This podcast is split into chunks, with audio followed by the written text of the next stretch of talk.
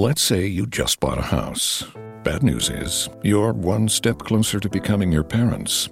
You'll proudly mow the lawn, ask if anybody noticed you mowed the lawn, tell people to stay off the lawn, compare it to your neighbor's lawn, and complain about having to mow the lawn again. Good news is, it's easy to bundle home and auto through Progressive and save on your car insurance, which, of course, will go right into the lawn. Progressive Casualty Insurance Company affiliates and other insurers. Discount not available in all states or situations. Let's say you just bought a house. Bad news is, you're one step closer to becoming your parents, which means you're going to start telling your kids to clean up before the cleaning lady comes. Doesn't make sense, but you're the parent and they're the kids. You're going to start telling them that now, too. Good news is, it's easy to bundle home and auto through Progressive and save on your car insurance. And there's your opening to remind them who pays the bills around here. Progressive Casualty Insurance Company affiliates and other insurers. Discount not available in all states or situations. This is the Vencast Studio production. We are back. Hey, what's good? Welcome, welcome. Welcome to episode 8 of Riding the Pine. I'm Hondo here with Guy. What's up, Guy? What's going on? Oh, man, this we got a great episode. We're going to introduce a special segment today. You're back from vacation. We are into the preseason. But basketball's here. Basket, Basketball's basketball is here. Basketball is here. All right, we need to kick it off and go to this weekend basketball.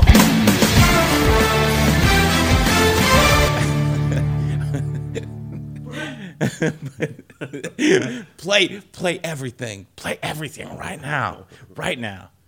All right, so let's kick it off. So we let's kick it off with some league activity. So a couple of notes kind of coming in. There is there there has been uh, a little bit of a story, kind of an advancement in the CBA, and I. I, I know that this is just kind of coming out, but it sounds like a December fifteenth kind of uh, deadline to get this resolved. Right. But it sounds like there's very positive progress. I don't have a lot of the details exactly. I, I know that some of the rookie contract structures were probably going to change, but I think for next for next episode we're going to come back with some of those details because they're still kind of emerging. Right. So I just saw those. Right, I know. Right I know. It's like a it's a CBA in transition. It's like it's not just all overhaul in one season. It's Yeah. like a three four year thing. But there's a new CBA ne- renegotiation happening. That's insane. Yep, yep. It's it's coming, but I've heard I've heard uh, right before this episode that it's been positive, and we should we should have at least some of the negotiations done within the next couple of weeks. Cool. So that that's extremely positive, but we'll table the rest of that conversation for for next episode. Let's talk about what we know. All right, so let, let's get right into it. Ben Simmons breaks his foot, just just crushing Philly fans. Literally, his foot has been crushed. So- his so- fifth, so- his fifth metacarpal or whatever it is, Yeah, whatever it was called. I think um, he weighed in like at the draft like 205 or 215 or something. Okay. and he jumped up to 245 between the draft Two, and 205 to 245? yeah, um, uh, 215 to like 245. 215 to 245. He gained 30 pounds. Sure. And it's like someone gave him bad advice to gain this weight to be more like LeBron James. Yeah. Or there might have been some sort of like, you know, we can read into it a little bit more and say that there might have been some sort of like, you know, ploy to like take the season with Ben Simmons out. You know, Ben Simmons had a weird Yeah. history in LSU and um but I don't think that's the case. I think he just got some bad advice to gain weight Yeah. and work through that through the preseason and It's just it's too much weight too fast. I, I mean, that, I don't like, know. Yeah, I've never really heard of that really before. I mean, obviously, obviously, these players know that they need to bulk up, but like that fast, that like right after the draft, going, Yeah. adding adding thirty pounds that quickly, and just I, Yeah. I don't. It's one, it's just not healthy, and two, yeah, it's it's terrible advice, So I totally and it's and it's gonna torpedo his jersey sales. yeah, tank him down the drain. I feel um, like there's been a few cases of this type of injury, and I probably butchered the type of injury just now. But um, Kevin Durant tore that exact same, um, you know, um, bone in his in his foot. Yep. and I'm sure that other people have as well, and they just haven't come been the same. So I'm pretty is- sure. Go ahead. So is it a re- recurring thing? So when it happened to Kevin Love, did he? Durant. Oh, sorry. When it happened to Durant, did it end up? Was it a one-time issue? Yeah, I mean, I'm pretty sure he was out for a good portion of the year, and then Okay. he came back in an advanced stage, and he shouldn't have, and he re-injured it. I, I don't know if you remember that, but it was like three seasons ago. Yeah, n- they no, I- barely made the playoffs, and they Yeah. didn't do anything because they didn't have anyone. I remember it. So, what is the official line from Philly about his time to recover on this? I, I'm I'm hearing f- six to eight weeks. I'm also hearing like through March. Wow. Okay. Just He just had surgery though, so wildly different. So we'll, we'll, we'll kind of stay tuned on this, but that that is a major blow to to one of the the finest athletes to emerge. it's from the weird because like he was probably the shoe in, if not the the uh, most uh, anticipated rookie of the year okay. candidate.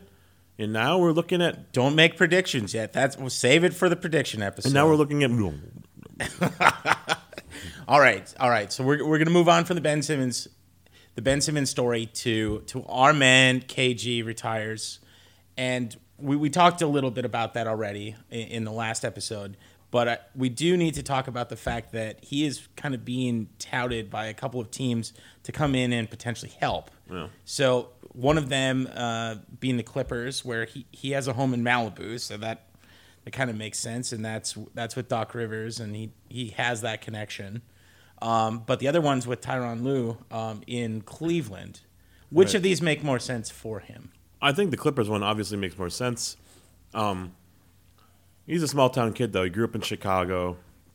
Um, you know, basically born as a wolf, right in the league.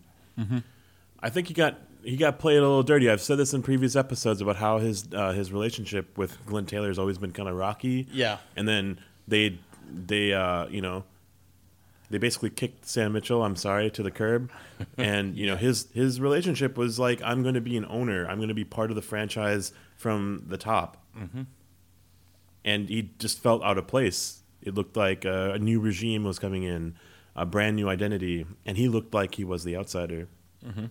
Um, quick note: It really sucks that KG is retiring. I think that um, we didn't get to say goodbye to him. No, I, I, I Not the Kobe style, no, I agree with that, but not the Tim Duncan style either.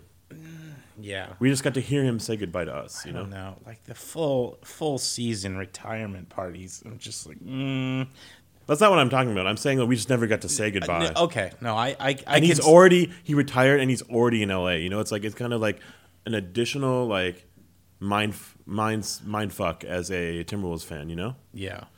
And it's awesome that he's working with Blake Griffin on fundamental moves. Like here's how you turn around and make a jump jump hook. Yep. And DeAndre Jordan, here's how to shoot. it was kind of funny seeing that. DeAndre Jordan. Here's here's how Here's to how to shave your head. And he, he won't listen. You know? All right, so I mean, we'll continue to kind But it's of. a, it's it's also kind of like a knife in the back, yeah, yeah. Or like a wound at least. Not I don't think a knife in the I back. don't know, man. Like he's, Sorry, maybe let he me was at the end of his. He's at the end of his career. He he, I mean, he deserves all of the accolades, but besides having the proper send off, I I don't know. I like. I think this this story is like. It's over. I think he needs a little bit of time away from the game, and he needs to figure that's out. what I think too. He needs to figure out kind of what he wants to do post basketball because he hasn't really thought about it at all. I, I don't think he's thought about it at all. And and he's just like he wants to I think he can make a huge impact, but he needs to be ready for the next round of commitment. so good point. I think that's what it is. He needs to step away. I love the idea that he's just coming in as like these little like ad hoc assistant. Yeah, I mean, he's he's not fully he, he's not fully distanced himself from the game yet. Yeah. So I mean, but he's he has close ties with Ty Lue. I guess I don't know. Yeah. I wouldn't want that. That would be so weird to see like Kevin Love and Kevin Garnett on the Cleveland on the Cavs. No, no, no. We, we don't want that. All right. So uh, as long as you brought up the Cavs, we have to talk talk a little bit about this story here. Yeah. LeBron James, J.R. J.R. Swish, they're they're basically. J.R. Swish. I'm I'm using that. Hey Becker, you didn't trademark that, you son of a bitch. So,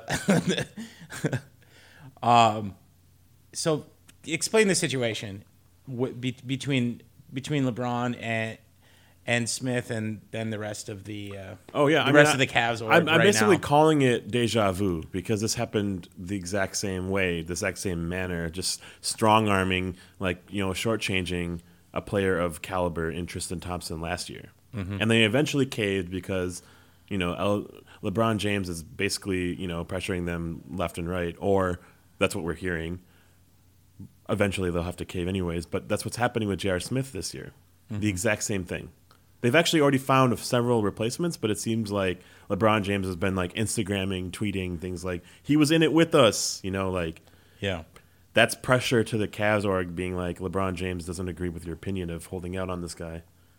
There's not much much much more to really tell No, or no. talk about from our standpoint. No. We don't necessarily care, I think. No. J.R. Smith is a kind of a, a weird like um, anomaly in the league. He's a character, you know. It's Yeah. just um, you want him to kind of you want him to be in the league because he's just so weird and wild and unpredictable. But And he's, he he's fun tattoo. to play. He's got the best tattoo game in the league. So, There's no spot on him that doesn't have a tattoo. uh, but we'll. I mean, we'll we'll continue to watch it. But I don't like, know. if he. I mean, if he moves around, I, I LeBron know. finds himself in the news every week, and so this might be part of it too. So. I think a bigger story. So let's move from that story to a, a much Oh. bigger story. Uh, it's a pretty tenuous situation Yeah. down in Miami right now. So so Yeah. Bosh was ruled out medically, so he he can't play for the entire season due to his blood clotting issue. Um, but it sounds like that is getting kind of like integrated in with this contract situation down there, and I don't know. It it sounds like he's he's basically on on his exit path out of Miami. Yeah, well, I think he's not pushing this. Yeah. they are pushing it. Yeah. They've already decided that it's been a it's been revamped. It's restarting with Winslow and Whiteside, Mm-hmm. and like and other people and others. Sure. They've already decided this, and they have a kind of a lofty contract in Bosh. It's actually pretty reasonable now, but when they did it, it was a max deal Okay. Pre UCBA. I think he's still owed what he's owed, right? And Mm-hmm. there's no way out in terms of medical, you know, grievance or medical, uh, you know, alleviating that pressure off the salary Mm-hmm. hold. So they want to get rid of him. I think they're either, you know, trying to trade him or amnesty him or just try try to, you know, read the fine print in the in the in the rules for the CBA. Sure. But he's allowed. He's owed what he's owed. There's no way out of that Yeah. It's rough, man. We were just on a high about him like speaking his mind and saying he's back, he's back, he's Yeah. ready, he's healthy.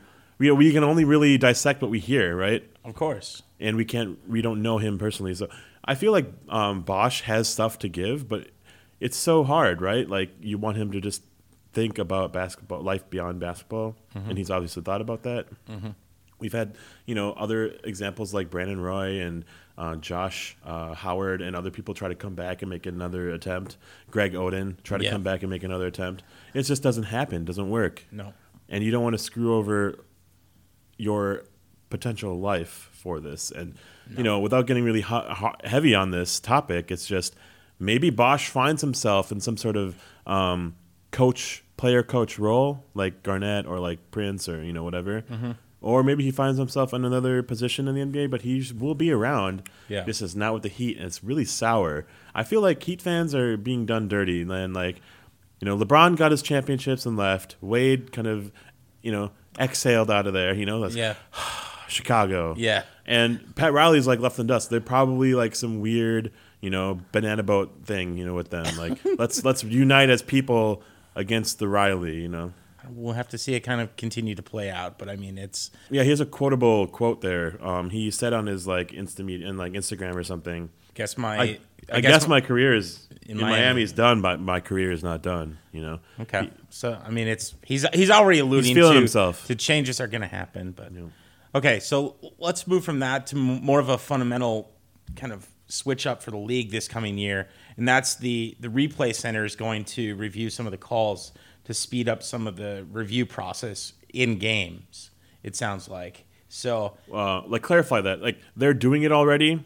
They're doing it in a really slow manner where the refs are looking at him Yeah. as well as the replay center. I think what's trying to happen now is like instant feedback instant gratification. The plays happening. The replay center in secaucus new jersey is like this is a foul this is not a foul. If they call it a foul they'll already have a ruling. It's like you know it's just trying to be in and out but i feel like it's not going to be that way they're going to No, try they're going to try to I think- expedite the situation and make every they make the game faster. But I feel like it's just I, I it'll take it'll take some integration. I, I think eventually it'll be there, but it's Th- those I like that they're trying. those things take some time to develop. Yeah. All right, so uh, the last story here, kind of going back to Cleveland, is Cleveland actually had a pretty nice gesture Oh yeah. this week in giving David Blatt David Blatt the ring. So how how how long did he coach before he was fired? Well, in total it was a year and a half, but that season was just half the year. Just half the season. They were like top seed of the East, probably like 30 and 10, 30 and 12 or something. Yeah. Peace. Here's your ring though, because we won the championship. I think what they also did was, I think his name is uh, David Griffin or Griffith Griffin. I think Griffin? He made he made these little championship rings for everyone on on the Cavaliers uh, staff, and that that means that's trickling down to the stadium and all the janitors on up, and Yeah. that's pretty cool. It's pretty neat, and it's like unique, and I hope that David Blatt sells it on eBay. Wow. Wow. All right. Okay, so we'll- move from uh, league activity into gameplay. So we actually we finally get to talk a little bit of gameplay here, which is which is Anderson Varejao was. I'm so sorry. Anderson Varejao was. you're I'm you're breaking the switching flow. segments. You're switching Anderson segments. Varejao declined the ring. He was offered a ring. Yeah, but he was he was playing against him. Like that. I oh. mean, that's I found that pretty interesting. I would decline it. Like you're head to head, like, and you could still take oh, that. It's like you win either way. No way. That, that's stupid. Like Anderson Varejao can't break physics. Like it's. I'm not gonna let it happen. Right, right, right. All right, so okay, we're gonna we're gonna go for real this time on on gameplay. So so the preseason has started. Preseason has started. Let's talk talk about a f- couple games that you've watched so far. I've watched a few. I think the Rockets are for real. I think um, it's so crazy for me to say that uh, because I don't believe in James Harden at all.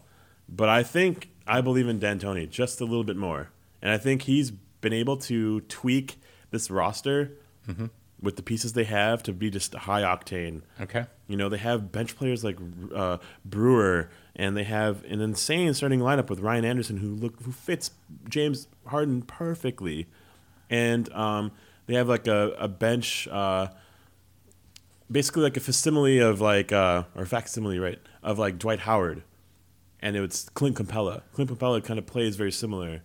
What's wrong with you? No, I'm just I'm just trying to follow the last statement. A facsimile with Clint Capella. I'm just like well, Dwight Howard. Like they really they traded, they gave rid, they got rid of Dwight Howard. no, I understand that. And they your, had- your last sentence was breaking the English for me.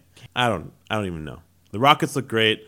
The Warriors look unstoppable. Yeah. Phoenix looks really intriguing, um, just with how they're playing and the athleticism of uh, Marquese Chriss is unstoppable. You have to tune in. Um, the Nets are very hyster- hysterically bad, but they're winning in preseason, so that means that doesn't translate to the NBA. But it's like those are stuff that you need to watch just to see Jeremy Lin go off in for like five minutes. Yeah. You know, Linsanity 2.0. I'll watch for about five minutes. Um, but Saturday they, they, they Wolves are debuting, and you have to tune in. I will. I They're will be tuning in. I They're will gonna- because you're going to text me all day anyways on it. So Yeah. like I, I'll I'll be tuning in. I'll be tuning in. I'll be tweeting my feeds, and they're playing against Miami, so it'll be a fun game to watch. Oh. There we go. There we go. So um, but I'm also gonna say like Lakers look really fun to watch. They look like a a mess, like an absolute mess. fun. Yeah, they do look fun because they have you know Russell, Ingram, Randall, all these little stars trying to prove themselves. Yeah. You know.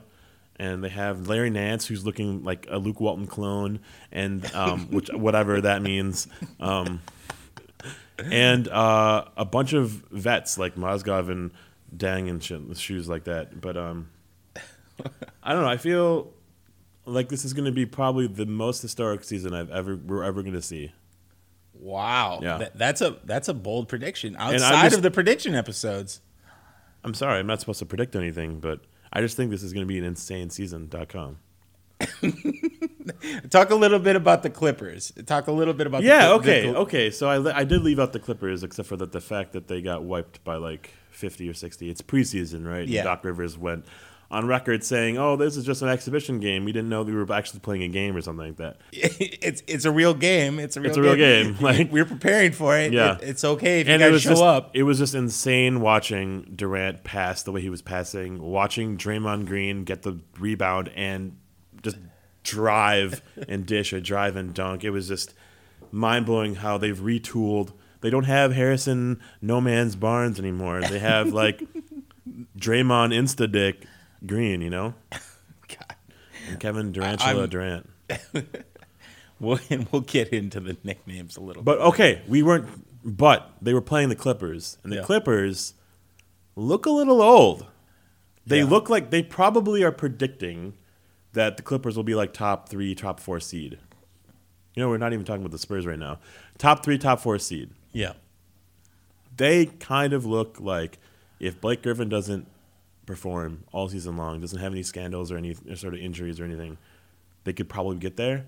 But riding Paul a full season again, they have they've retooled their bench a little bit to have better depth. Yep. But I don't know, man. They look a little old. They look like, you know, DeAndre Jordan's lost a step or so, and Chris Paul is just 32, 33. So what's what's your okay? My outlook, we, will, we can talk later about it, but I just feel like they were exposed in a preseason game that looks sound that sounds irrelevant. Yeah. But I think that that really hit them hard. They need to Benjamin Button this shit and get a Benjamin little, Button. get a little bit younger. Get a little bit younger. A little bit younger looking. So all right, so let's move let's move from the gameplay into player activity for this week. So you talked a little bit about the little bit about Houston and specifically about Harden. Can we talk just about his switch to uh, his switch to point guard? So D'Antoni is like is just going in there and say, "Hey Harden, you you are the point guard now." Yeah, it's pretty interesting. Um, he. This is why I believe in Houston. I just hope that he um, withstands any sort of you know torment or any injury or anything. Um, I think he will. He'll endure. He's coming off a pretty embarrassing season, even though he was like MVP caliber. He's on the MVP watch because I think that team will succeed uh, and ride with him. And he has the ball eighty percent of the time now, and he'll just drive. He'll drive and dish to an open shooter. Yeah. Because there's always gonna be two collapsing on him. That should be the ha- that should happen. That should have always happened, James Harden. But they had like a Patrick Beverley. They had someone else, Jeremy Lin. They had someone else running the point sometimes to give Harden a break, a, spe- uh, a break or like a spell. You know. But you just drive with Harden every possession. It's like throwing seven seconds or less out the window. It's like four seconds or less. You know, it's just it's really quick. And Harden at the, uh, after the rebound is pretty insane because he can weave with his you know his gazelle like steps. But he can't weave like three man weave, which is coming That's up shortly. That's right. All right, so so a, a couple of other announcements in player activity. So, Lake, know. Lakers resigning Metta World Peace. What is what name is in his paperwork? Is it Metta World Peace on It the, is on the contract? It is, and he's wearing number sixty in light of Kobe Bryant's last game where he scored sixty. No, Yeah, look it up. there it is. All right, I don't even. You need to introduce the next person. Thomas Robinson. He played for a few teams, but mainly Portland. Okay. Um, high draft pick. I think he was like number four or five uh, in some draft some years ago, and he hasn't panned out. He just was like high energy kind of Sure. Tyrus or like um, Tyrus Thomas type of uh, player. okay. So, so Gets another chance with another team, so it's just like a bunch of young bloods, you know. Yeah. And then what they have on the roster, it's oh, we're, weird. We're gonna play young blood. And Cutting. Luke Walton has one gone on record saying this is way too much. This is like a lot of work. I wasn't anticipating this. He was saying that in like some like you know it's interview. turning into daycare. That's at what he had the Lakers daycare facility. It's funny, but I think the best news, final news, it's so fun. It's like it. This is like the most even contract I've ever heard of in this new CBA, and it's Giannis Antetokounmpo, four years, hundred million dollars. Nope, don't even say anything. I, I know I butchered it, but I was probably damn close.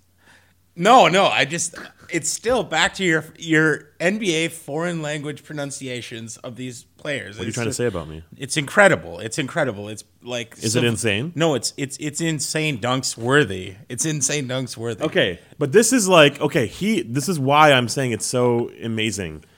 This value is so fair, and this is like going to be how you basically market who's up and who's down of off that contract because he's not quite a star. He's not quite a superstar. He's a budding star. You know what I mean? He's still trying to find that niche in the NBA. He's He's Bambi. He's not a buck yet. Uh, he- Interesting. He, is a buck, but you've been like practicing that in your sleep or something. I'm gonna I'm gonna drop this when we got this news. continue continue your you. serious thought here. I just I mean, I don't know. Now it's not serious. Now it's like Giannis Antetokounmpo. you, you made it. All I'm gonna say is like you're looking at the stars of the NBA that could be stars. It's like the Zach LaVines. Yeah. It's the and Andrew Wiggins. It's the uh, C.J. McCollums.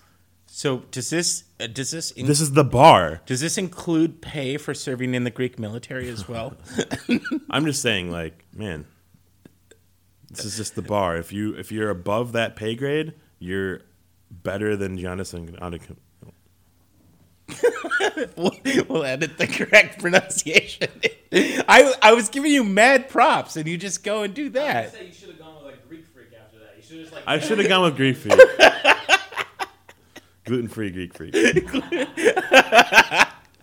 All right, man. But 25, 25 mil a year, that's that's incredible. And I, I mean, he's he's an athlete, and I, he deserves a contract like this. So Yeah, I think I'm- it's awesome. It's awesome for like international ball too. Like a Greek player getting Yeah. this kind of contract.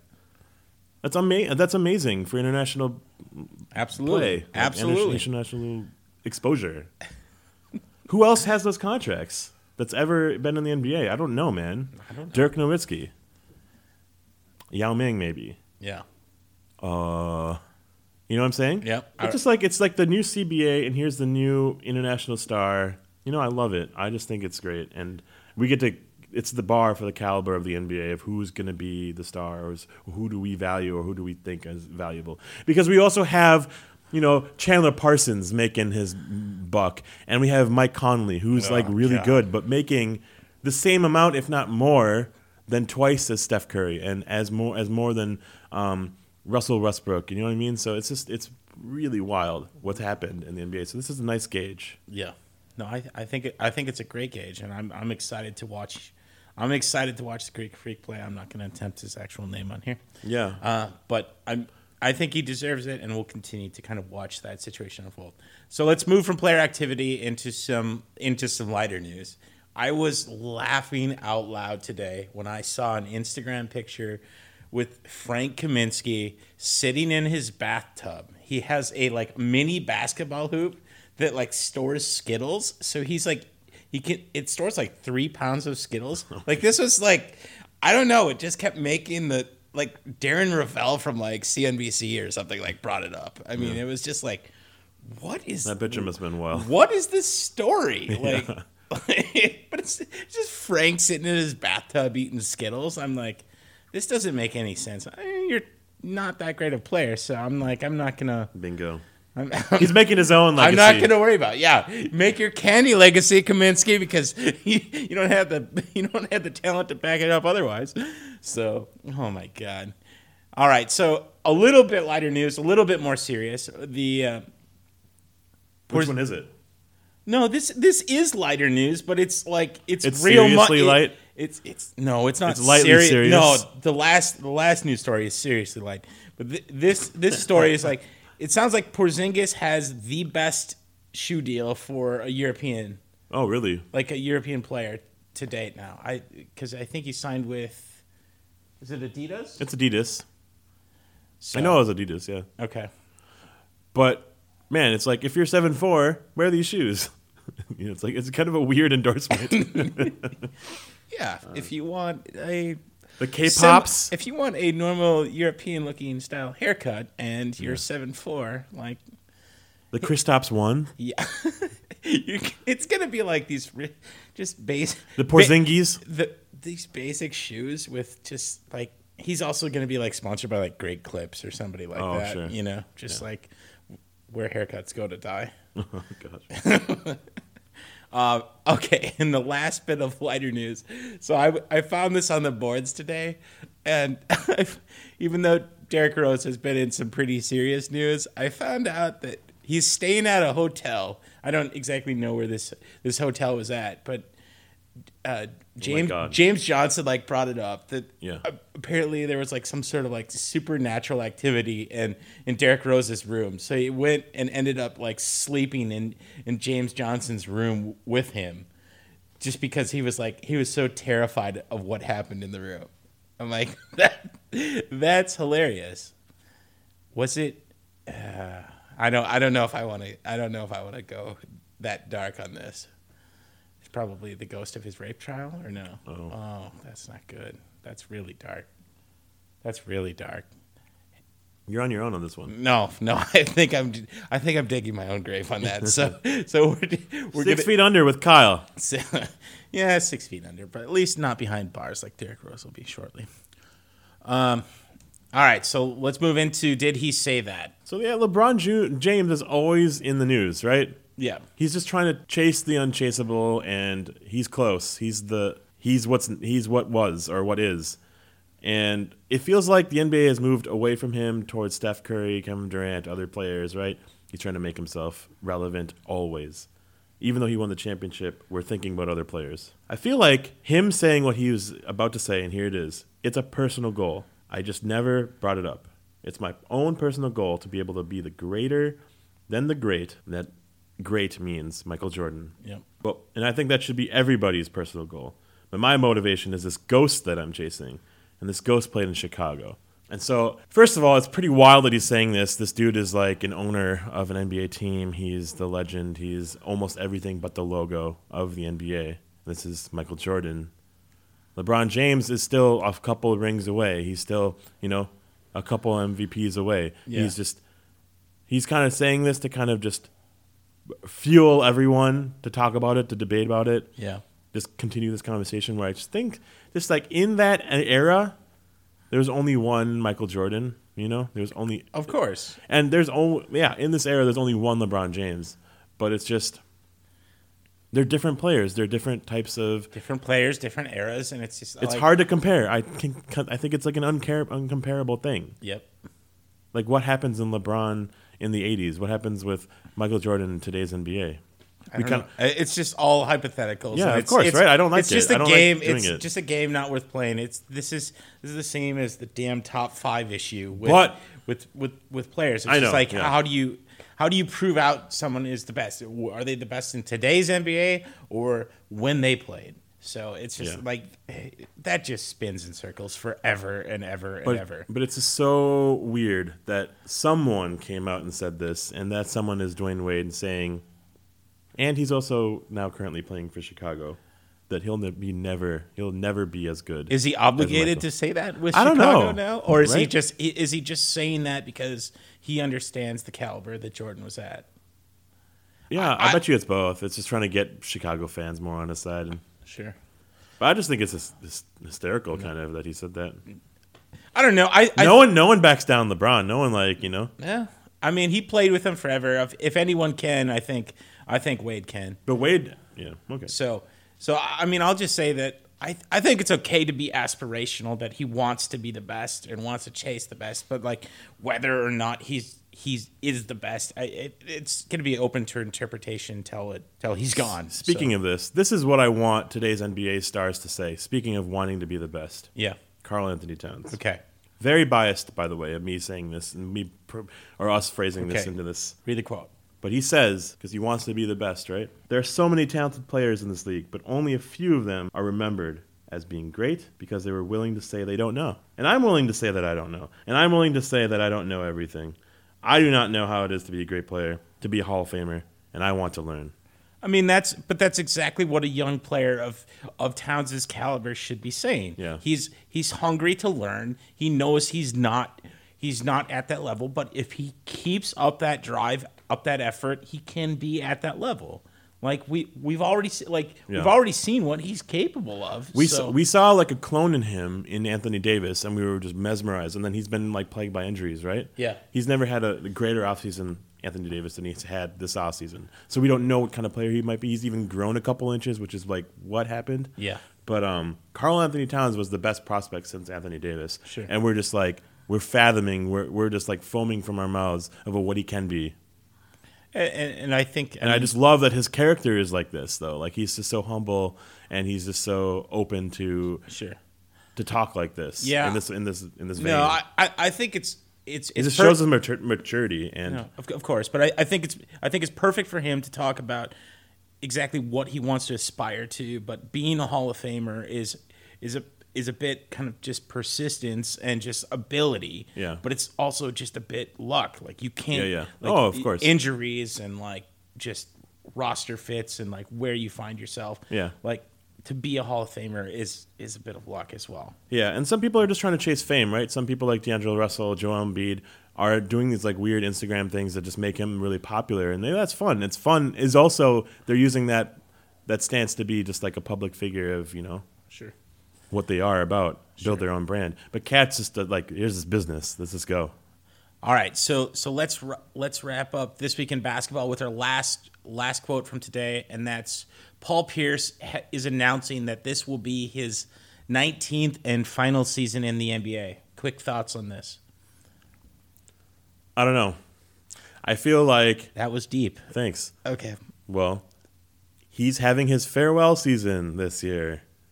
Okay, this could be really gross. Like the Clippers could have this like extra baggage of having here's a goodbye tour with Paul Pierce. Sure. You know, everyone wave their flags. And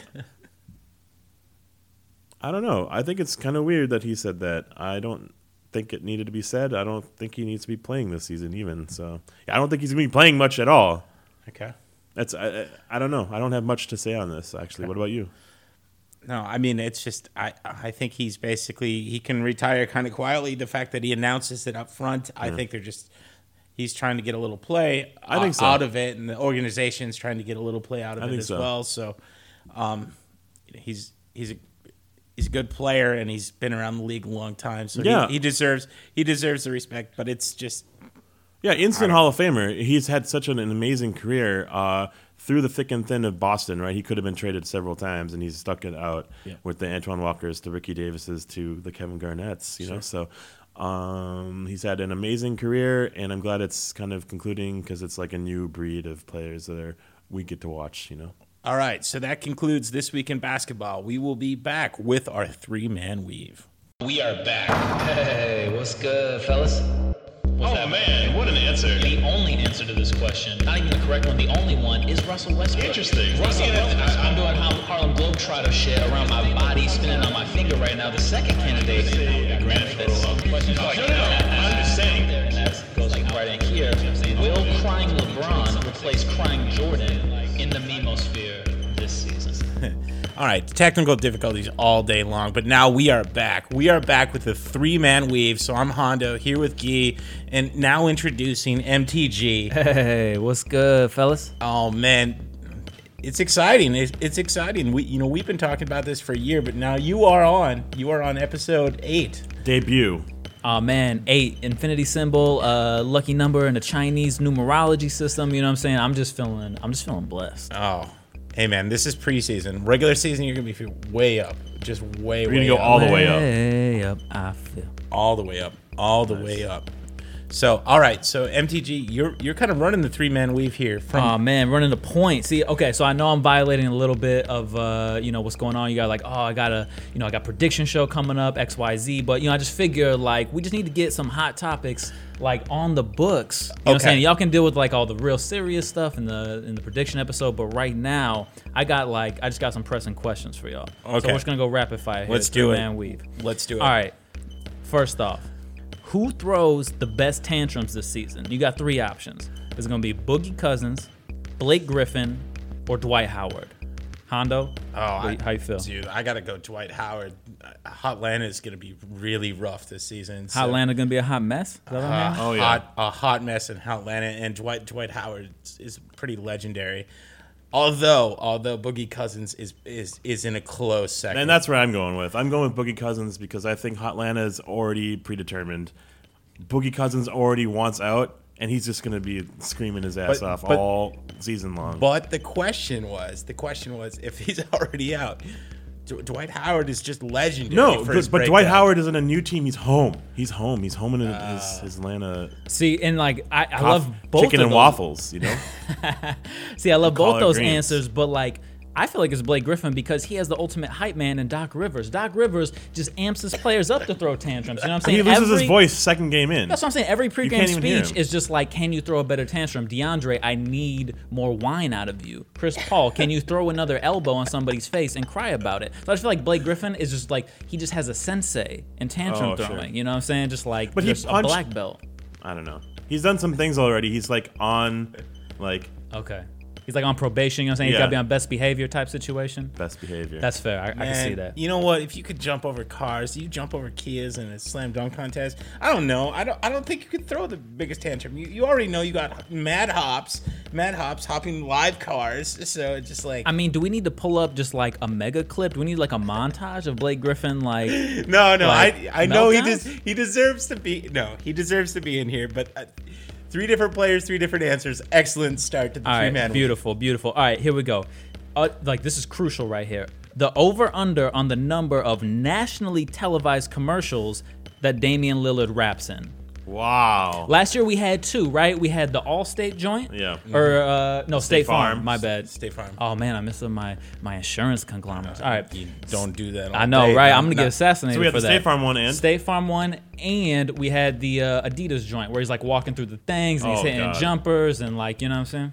I'm gonna say a grand total of zero, just like his number. Whoa, whoa! He's not gonna rap at all. He's on a rapping hiatus. I feel like he's gonna be irrelevant this season. That's just whoa, me. whoa! Shots fired. Out. I, out. I reject that wholeheartedly. Out. I'm gonna I'm gonna double down. I'm going with four. I think he's gonna be in four. For rapping, they're gonna they're gonna try and uh, Throughout the capitalize entire on this. season. Yeah. You know what I'm saying? They're gonna like so basically what you're saying is State Farm is gonna double down and we're gonna have like two Baby Dame rapping commercials. I, I, well, We're gonna be think, dropping quarters, I think there could be other there could be other commercials that It's that gonna be have half them dollars now. half dollars. I mean, I mean, Shaq's out. Of, Shaq's retired. He like he can't be rapping anymore. Like Dame Dame Lillard is like the rapper in the game now. So like I feel like the over under is two, and I feel like you're taking the over. You're taking the way under. Way under. And like I feel, I feel like we're gonna get, I you know, I feel like we're gonna get at least two, maybe three. I just feel like That's he's so known. Like other NBA players have acknowledged, like they asked, like who's the best like rapper, who's an NBA player, and people say Dame Lillard right But now. it's like it's all about okay, LeBron. Okay. It's all about KD, Curry, and the Warriors. Yeah. no no no no. This It's all about Karl-Anthony Towns, and that's it. no no no. You're talking Mm, rap game. You're talking rap game. You you were talking. No, I'm not talking about rap game. I'm talking about who's going to be in commercials. No, no, no. Here's here's the problem. and though. Chris Paul and like that's what's going to Here's, happen. here's the man. thing, though. We're talking He's about not gonna long, be in anything. long-term trends. You know what I'm saying? Now we got Drake as owner, Jay Z, Usher, all these things like that. So here's the thing: that every rapper wants to be a basketball player. Every basketball player wants to be a rapper. Dame Lillard is the only one who is credible in both spheres. So that's all I'm saying. Anyways, Both spheres? regardless, yeah. Oh man. Vancast Networks. all right, so, Promo plug. I- Blacka. Blacka. second second topic on three man wave. Three different answers. Yeah. what the hell is all right. happening? uh, So all right. So the Here we great go. start. Great start. Kick it off. All with right, the third this one. this one is a little, little bit of setup here. You know what I'm saying? Like, my question is, who takes on the mantle of Black Mamba this season? and Oh, what I oh, mean by wow. that is, Okay. who is the superstar who is in there hogging the ball? We're Yeah. thinking like 06 Oh, yeah. Kobe, Oh, Black yeah. Mamba, where he's on the Lakers. I have a Maybe they hit the eighth seed. You know what I'm saying? He's gonna have like seven 40 point games, but his teammates are gonna hate him. But he's gonna get MVP shine because he's sitting there just like you know gunning. Okay. So we're gonna dish. Pass E, to me. good? You dish to me. Chest pass. Uh, Russell Westbrook. Go. ha. Ru- Russell, you're going straight to Russell Westbrook. Yeah. Oh man. I like I like the conviction with which you said that. It's I straight mean, up. It's gonna like, be that's- that's the only answer. I don't I don't believe it's the only answer. What are you gonna say, Jeremy Lin? What are you gonna say? Don't ever assume I'm gonna say Jeremy Lin. I don't ever, know. ever again. I know you, man. No, I'll. I, oh, you, oh man, oh man, you could get shut down. Four, Go. five, four, five, and six. Stop I- stalling. I'll go. I'll go with. I'll go with Westbrook as well. I mean, that's Oh. that's the obvious choice, but I don't know. There's also there's also this back thought in my mind, like, what if Paul George just gets more just, Interesting. just kind Do, of you takes think? over the ball. Yeah, I just I don't know. Does Paul George have the attitude? You know what I'm saying? don't he have the so. No, he- snarling. no, you know he what I'm doesn't- saying? Like Kobe with that with that bottom lip thing that he did with like the underbite look. It's all I don't about the underbite. See, like It- it- I mean, I think we've all come to the same conclusion. The only answer to this question, not even the correct one, the only one is Russell Westbrook. Interesting. Russell Wes- Westbrook had the Mamba mantle while the Mamba was still in the league. You know what I'm saying? Like Kobe last season, he didn't have it on his farewell tour, you know what I'm saying, on the Swan Song. And Westbrook is just out here snarling at mean. fools, He's- dunking on hoes. he's mean and- mugging. And now that he doesn't have Durant, you know what I'm saying, at Yeah. all, he's he's out there just he's like out for revenge. You know what I'm saying? This Oh, is gonna man. be this is gonna be Drake Summer 16. You know what I'm saying? Like Sidebar: Isn't it hard to say Russell Westbrook? It's like Yeah, blah, right. blah. Okay. R- R- Russell Westbrook. Now, I mean, now, yeah, that's it. I'm not even gonna go on that. I mean, Cool. Yeah. he- Who else could it be? What Uh, are that's some what I was other gonna say, candidates? like, Let's think here- about it. here's other James candidates, Harden. James Harden, Carmelo Anthony, um, 'cause- and then I'm trying to think who else is even on that list. Well, if is we're it D Wade? You know what I'm saying? But he has Rondo, who's gonna have the no, ball too much. You know what I'm no. saying? Rondo's gonna dribble somebody into the grave. But if we're talking, if we're talking like in, if we're talking the 2006 Lakers, what what seed did they go into the playoffs at? Like eight. I mean, that's that's more Harden than Westbrook. I, I mean, because I think West, Westbrook is. I think they're. You they're- think OKC is gonna like? I think they're questionable to make the playoffs. I don't think they're making the playoffs. You gotta They're on. Well, think about this. Two gotta make seasons. the playoffs. Then. two seasons ago when Durant was injured and it was just Westbrook, he was in 06 Mamba mode. He was- You know what I'm saying? He was throwing Alright. those 40 points, those triple doubles, you know what I'm saying? He's Alright. he's out here. He's all the way up. I, I'm I, I'm throwing it out. All This- the way we're in, we're in unanimous agreement to the next question. okay. All right, here we go. Which team will be the first? I mean, so it could be, you know, there's other teams that might be in this category, but what But team number is the first to be blackmailed by Seattle relocation talks? Oh, sh- man, these are amazing topics. Uh, Sacramento. I mean, you think it's going to be a re-up, you know what I'm saying? Even after they reach Bounce that deal with the city, No, it's Sacramento. Bounce pass. boom. Oh man. Uh, okay, come back to me. MTG. I think it's going to be Milwaukee. Uh, mi- no, Behind the back pass, really? back. They have the stadium deal already. Exactly. So what if that stadium deal collapses? Collapses. It's already been Boom. postponed years. That's and what I'm years and saying. years. That's what I'm saying. You know what I'm saying? Like Milwaukee has always been on Actually, that that's cusp. a good candidate. uh, Edens has been kind of like. Here we go. I'm gonna give you I- 2 I'm while g- Hondo's sitting there thinking. gonna th- I- I'm, I'm- doing Har- Harlem Globetrotter shit around my body, spinning on my finger right now. The second candidate, Memphis. They are like one or two injuries away from being irrelevant again. Whoa. And like Memphis, like all due respect, or you know, all non-respect, like they, They can't were- really hold What down about- an NBA franchise. Yeah, I mean, if, if we're talking about cities who can't hold down an NBA franchise, I'm even though they have a fairly decent team, I'm not I'm not so sure about the long term candidacy of Orlando to stay in the game. Boom. Boom. See, and that's the thing. I think I think that's the right direction to go in because they got a lot of young studs, a lot of young dudes, and if they just don't pan out, like, what does that look like? Well, we have to. We could probably do some research and have a better articulated answer. But like, the Wolves have been in conversation about maybe relocating because Glen Taylor's on his way out, and who's the Bite next your answer? tongue. Uh, no, no, no. I'm just saying. You know, I'm just I'm just talking out loud without an answer. Like I don't have the answer, and I wouldn't want that to happen.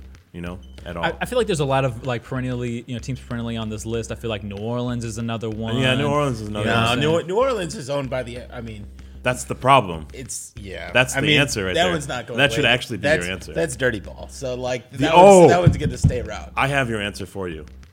Los Angeles Clippers. Whoa, whoa, we think so. Steve Ballmer, Ballmer. gonna move him back with the Seattle ties, Seattle connection. That could that could happen. I mean, but he's already paid so much Billy's. Uh, I mean, but if if he doesn't care about the money, like Seattle is a perfect home for This is a good question because it's So- like everything's kind of been solidified a little bit. That's and what I'm there's, saying. Like some weird, mu- like uh, lukewarm water with Pelicans and uh, like Kings and things like that. All right, so I'm gonna throw I'm gonna throw out one more team as Wow. we're still kind of circling around. another answer. What about uh, just like the inability of the Nets to like really show uh, show show their worth over the last. Even couple though they seasons? just moved, do you think they're still on the hot seat? I mean, Can New York handle two teams? I think that I think they can, but Yeah. they they've just stumbled so epically Sure. in Brooklyn that I I don't know. No, I- but the question is more on management and ownership, and you're right because Prokhorov is probably on his way out. yeah. Dude, that's pretty. That's a pretty good answer. And there's one more just to talk about, and it's the Charlotte uh, Bobcats, uh, Hornets. See, I think I think MJ's influence and just being We'll from never let Charlotte. them, yeah. that- that's what I'm saying. Like, it's just too much of a tie there to the community. But it's Plus, more of like, yeah. they already had a team like leave and come back. I think it's a little bit too Okay, sure. too close. to The them. Charlotte Bobcats can move, but the Charlotte Hornets will, will stay around the game. preach. That was a good topic, though. All right, here we go. Maybe the most important like question. We're gonna start down the court running. Which player is gonna have the first dick pic scandal? Oh, this is easy. This is, I mean, Hondo behind the back. come Uh. on, man. This is this is Draymond for sure. Whoa, you think you think he's again back to the back to what you was talking about earlier? Like you don't think he's on probation? No, you don't think goes, he's on he best go- he- behavior? he's gonna go Drake back to back here. It, like, I mean, Or more like front to front. uh, I don't know. I don't want. I don't want to think about it, but like, I don't know. I think he's capable of doing some more dumb shit. So, I, I don't know. What are you guys' picks? All right, here's here's what I'm gonna go with right here. Like, it's gonna be Joel Embiid. What's oh man, what an answer! Yo, here's what's that gonna was my, happen. That was gonna that be my is gonna get hot in the streets. You know what I'm saying? Before he even stepped on the court one time, he was already hollering at Rihanna on Twitter. You know what I'm saying? Like the dude wants Yeah, to be yeah, out yeah. here. He's hungry for social media ah. fame. Yeah, he's yeah, gonna yeah. have an elevated presence because you know he's gonna have, be having court time. You know, with Ben Simmons out, he's gonna be the focal point of the Sixers offense. He's gonna get reckless. And his dick is just gonna end up out there. You know what I'm saying? And he's seven feet tall. No one even knows what that thing's gonna look like. What kind of filter do you put on a seven What foot is a dick? seven foot dick looking like? Yeah, I mean, Thank you. You know what I'm saying? Cyan Don't filter? Google that. I, I don't know. I don't, Don't know. Google that. This Yeah. is a very sexually explicit section. of that'll it. taint your Google searches until you clear your browser. Boom. history. I like what you just did there. Taint. All right. I'm going with Dwight Howard. Woo! He's back home in Atlanta, just getting a little bit too casual. First game. in the first game, like in the in the locker room. First game. You know, You mean after His the first first game- game at the nightclub? You know what I'm saying? At the, Yeah. at the legendary Atlanta whenever strip he's clubs. in the news the first time, it's gonna be because his wang was all over the place. Wu Tang Wang. Wu Tang Wayne. The the other dude I'm thinking about. So was it D'Angelo Russell who who got into Good that? Who, who got Good into the, who got into that issue? That's a good. That's a good pick. Uh, or because D'Angelo he- Russell and Dick. Swaggy P. yeah, Yeah, it was it's- Swaggy P and Okay. D'Angelo. That's a good one. That's a good one. I think that might be it. So like, what y'all think? You'll feel like yeah, like D'Angelo is just on, just like has got a hunger for controversy, and like now he doesn't have Swaggy P to like out. You know what I'm saying? He's just out here looking for Snapchat controversies. He could be. He could be. All right, so. fair, fair. All right, here we go. The most important question, and I mean, like this, you know, harkens back to your segment about LeBron versus Jordan, which I think is just like an asinine Yeah, conversation to even have. Here's the only way in which LeBron Nice. will, in fact, surpass Jordan. The question is just when, and that goes right in here. Will crying LeBron replace crying Jordan in the memosphere this season? So crying LeBron was when he was hugging Kevin Love, like that face. That's right. His NBA championship crying face. The answer is no, Whoa, not this season, you say? not ever. Not ever. You think Crying Jordan is immortal? Crying Jordan is No. a legend, That's true. legendary. No, no, I, I, I, I, I don't think. I think the lasting effect.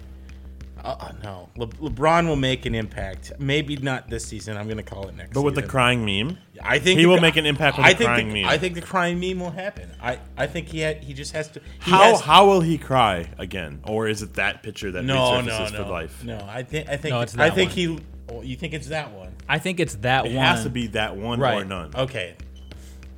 I don't think it's this season. I'm gonna give it one more season Okay. for, for it to wear in. But he gets to the he gets to the finals again. If he gets to the finals again, his his status is gonna catapult. Here's here's what I'm saying. Here's my theory right here. All right, Jordan put out that statement right after the incident in Charlotte. You know what I'm saying? Like, oh, protect all people. Nobody's got to fight. Blah blah blah. Just like a really bland vanilla statement, Yeah, like yeah, Jordan does. yeah, yeah. And everybody came out with the crime memes then. But like that to me was the last dying gasp of like it being really something fun to do. You know what I'm saying? Because now it's just like Jordan just put out a weak statement and like being from Chicago and just like adoring everything MJ, just like that's the god. Like outside of basketball, the man just puts up weak weak statements. You know what I'm saying? So like right. Everybody put out the Jordan meme for that, and that to me was kind of like the last gasp of that being fun. Now, with that said, all it takes is LeBron and the Cavs to start off slow, for LeBron to say some more dumb shit about Jordan, To and go that like three weeks into hiding and doing some GMing and That's what I'm saying, doing some HGH, and just Oh, like, yeah. and then just High all of a sudden, I love it, man. I'm all about that life. And then all of a sudden, you know what I'm saying, like that's just out there. You know, people are craving newness on the internet. It's all about that novelty. I think I think the LeBron meme like comes in heavy this year on the internet. Watch out, NBA. Twitter. NBA Twitter, you got me. I need to see the LeBron memes out right now. Make you know, make me a profit. All right, so both of the both of the both the LeBron meme and crying Jordan meme are gonna be posted on our Riding the Pine Twitter. Just Maybe just- that's what LeBron was everybody's saying this whole time in that quote, in that quotable. He wanted to surpass Jordan, on the internet. the ghost of the pa- of the of the, The know, ghost of of- the past, the ghost of the the webs, the ghost, the memosphere. the memesphere. Interesting. These were awesome. Hey, that's that's all I got. You know what I'm saying? right. Just a little quick rundown, a little quick practice time session with the crew. Quick hits. absolutely killer. So that that that winds down the the f- the first installment, first but not last, the first installment of the three man weave. So we're gonna be back with a special segment comparing the Golden State Warriors to the Oklahoma, Oklahoma City Thunder. I think it's gonna be a great a great comparison, great feature episode. So hey, we'll be right back. Newness on the Yeah. internet, it's all about that novelty. Not novelty. Newness on the internet, it's all about that novelty. Seattle Connection. Vancast Networks. Mm. All right, so we are back with our feature segment. Our feature segment today is, oh man, it's our team breakdown. And today we have a special comparison. So we have we have the Warriors and the Oklahoma City Thunder kind of going head to head. There's been so much movement between these teams and so much discussion over the over the uh, kind of free agency and over over all the preseason activities that these two kind of came together. What happened in the playoffs l- last year? What happened in free agency? What is like the talk of the league right now?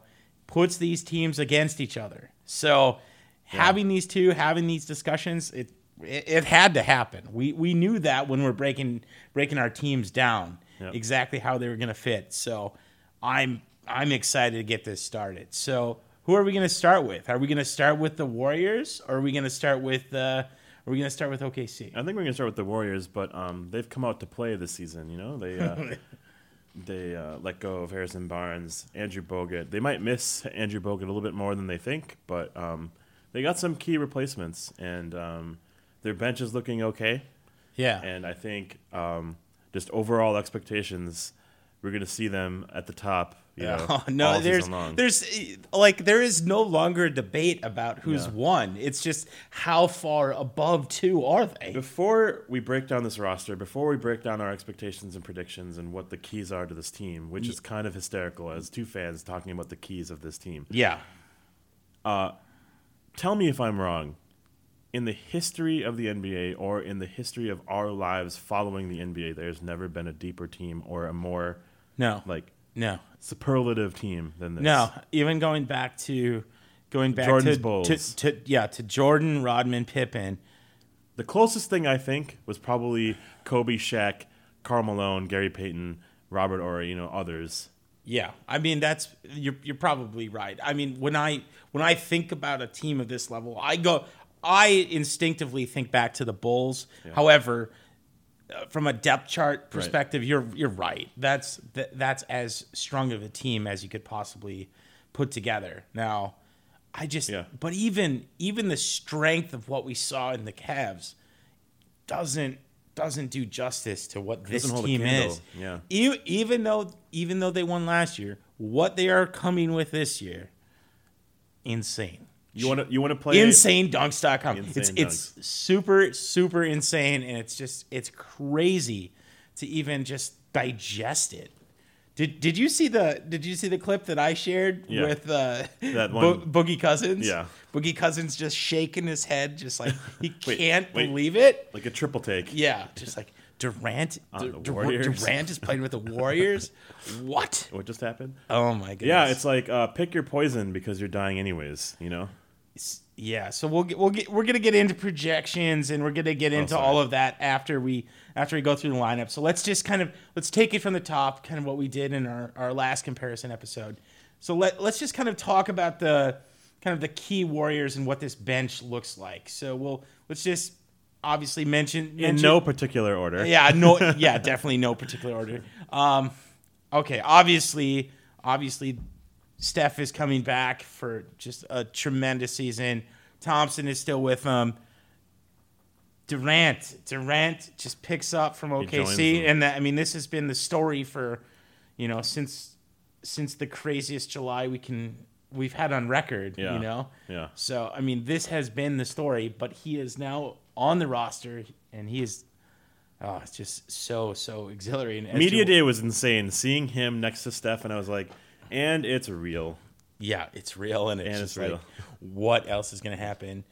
Um, at the power forward, they got Draymond Green. Yep. And their starting center is going to be Zaza Pachulia. So that's a big uh, step uh, laterally or down from Andrew Bogut. That's true, But and, it's um, and Zaza joins from where again? Just Dallas. Dallas. Okay, okay. Yeah, Dallas had an interesting run and they failed because of injuries. And then they revamped with Bogut and uh, Barnes. Yeah. And Zaza went this way. So they they also add they David also West. add a, a veteran a veteran leader with So they David West. yeah, I'm I'm uh, they lost um, all of their bigs. They lost um, um, uh, Mar- uh, Marreese Speights and they lost um, Festus Ezeli as well. Yep. And Festus went to Portland, Speights went to Clippers. Yep. And they got the Spurs like basically the um, the guy who's just chasing a ring now, David West. and they re-signed and or kept on Livingston and and and Andre Iguodala, which is basically their bench right now. Yeah. So they're like seven or eight deep, Yeah. with a couple of other surprises potentially. So, I guess, uh, well, one one question before we even proceed here. The Shaun Livingston, I guess, is a, is an interesting keep here. Like, Oh yeah. well, I mean, give me your opinion on this, but you know, of the other players that left, I kind of like Festus, and I, I, you know, I'm not huge about Speights, but and I'm definitely not huge on Barnes, but Right. Shaun Livingston is why why did he stay with this team? Wow. Um, I'm trying not to. I'm, I'm holding back uh, aggressive words towards you. I feel like Shaun Livingston is keeping this team together. Oh man, that, It's the strangest word, no way, way. way to say. You're you're saying Shaun Livingston is the glue here? Yeah, dude. When when Stephen Curry was out, who was actually running the team besides AI? It was Shaun Livingston. Their bench, they actually need sometimes when they need a bucket. They have a really solid strategy with AI. Okay. And Shaun Livingston. Ah. Livingston runs the break really well. Livingston's a tall, lengthy guard that's different. I'm Okay. I'm sorry, man. No, I think, no, I think I think you're seeing a different Shaun Livingston than I see. So I definitely see a different Shaun Livingston than you okay, see. all right. So I mean, those are some of the He highlight. was one of the reasons why they won the championship. those are some of the highlighted players. I think the one, the the other highlighted player that I would put in there Yeah. uh, is, is Varejao. Sure. So, I mean, he he adds he adds some height. Is is kind of one of those bigs. Yeah, it's kind of like a yeah. I mean, doesn't add the. I don't know, kind of like the the power of somebody like uh, Festus as much, at least in my opinion. But he he does add some some of that that height and some of that Hey, depth at good the, point. at you know at the big that they don't have. Yeah, Like, nice this, this team is small. This nice- team is Nice commentary. You know, there's gonna be really interesting lineups ahead um, with like Kevin Durant at the four, Draymond Green at the five, and they're not gonna need any of these bigs. That's what they're actually looking into. Okay. But um, you're also gonna see like Festus's replacement is Varejao, and Varejao is gonna play five ten minutes, and then you're gonna see Murray Speights, who used to play ten minutes a, game, and that's gonna be replaced by David West. So they Okay. replaced they replaced what they lost. sure. I think one to one, like exactly one to one. But you're right in terms of they lost a little bit of strength and they gained a little bit of just um, strategy. They gained a little bit of experience Yeah. and just just a base in their bench. They don't have to worry about their bench. Okay. So let, us kind of break down the new additions. Obviously, obviously Kevin Durant, I mean, is just a force here. Zaza Pachulia has joined David West. I mean, these are the these are the big additions. Can you do you have any kind of commentary on these uh, Other- the on others? on the other players? I, I don't know them as well. Okay, so I mean we're kind of coming fresh off of a couple preseason games. Yeah. And um, I knew of this dude when they drafted him in the second round, but Patrick McCaw is like a tall version. I can't really have a comparison to him right now, but he shoots really well, Okay. and he's very selfish in terms of he will take a shot whenever needed. So he's a really uh, poised, po- uh, poised rookie, we'll say. Okay. He's not afraid, unabashed, and I will say he is going to be kind of a surprise into Okay. the rotation. That's cool. We're going to see a Patrick McCaw. We're going to see potentially a JaVale McGee as well. okay. And that's the, Sha- you know, Shaqtin' a Fool, JaVale McGee. but he's going to be really limited. You know, he's going to be limited to like five, ten minutes a game. Yeah. And it's just when they need the size against, you know, a KAT or they need a size against uh, um, Anthony Davis or DeMarcus Cousins. I think that's when he's going to be really great. So let, let, let me talk about one thing that I've kind of heard about on some other podcasts, and this was a question raised raised to Steve Kerr on Oh, the, yeah, yeah. on the Lowe Post. on the Lowe Post. Um, was just talking about minutes because It's hard. you you do have this you have this super team you have you do have bench players and you have some additional rookies that do need some playing time. I mean if they're going to get better if they're going to stay in the right game playing shape they need to get on the court. And i think steve kerr his approach is to get get get other people on the court especially if they're up especially if they're winning.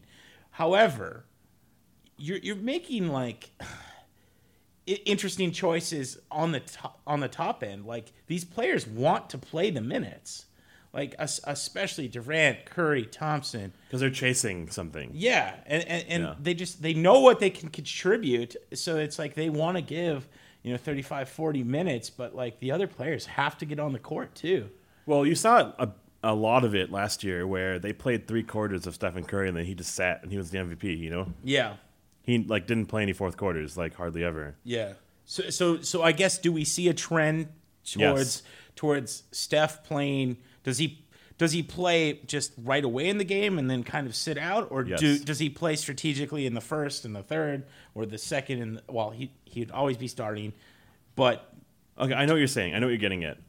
And the answer is yes. There's a trend now. LeBron has basically set this this tone, this baritone of of who cares about the players or who cares about the the the game itself? Who cares about the venue, the play, the people who come to watch? The end goal is the championship. Yeah. Save us, keep us healthy. Don't ride us out for 82 games because we're going to be burnt out for Yeah. the postseason. So it's a strategy to not play your stars large minutes, heavy minutes, 40 minutes a game. Yeah. It's a strategy to maybe hold them back for back to backs or at the four the end of a four in five, you know? Mm-hmm.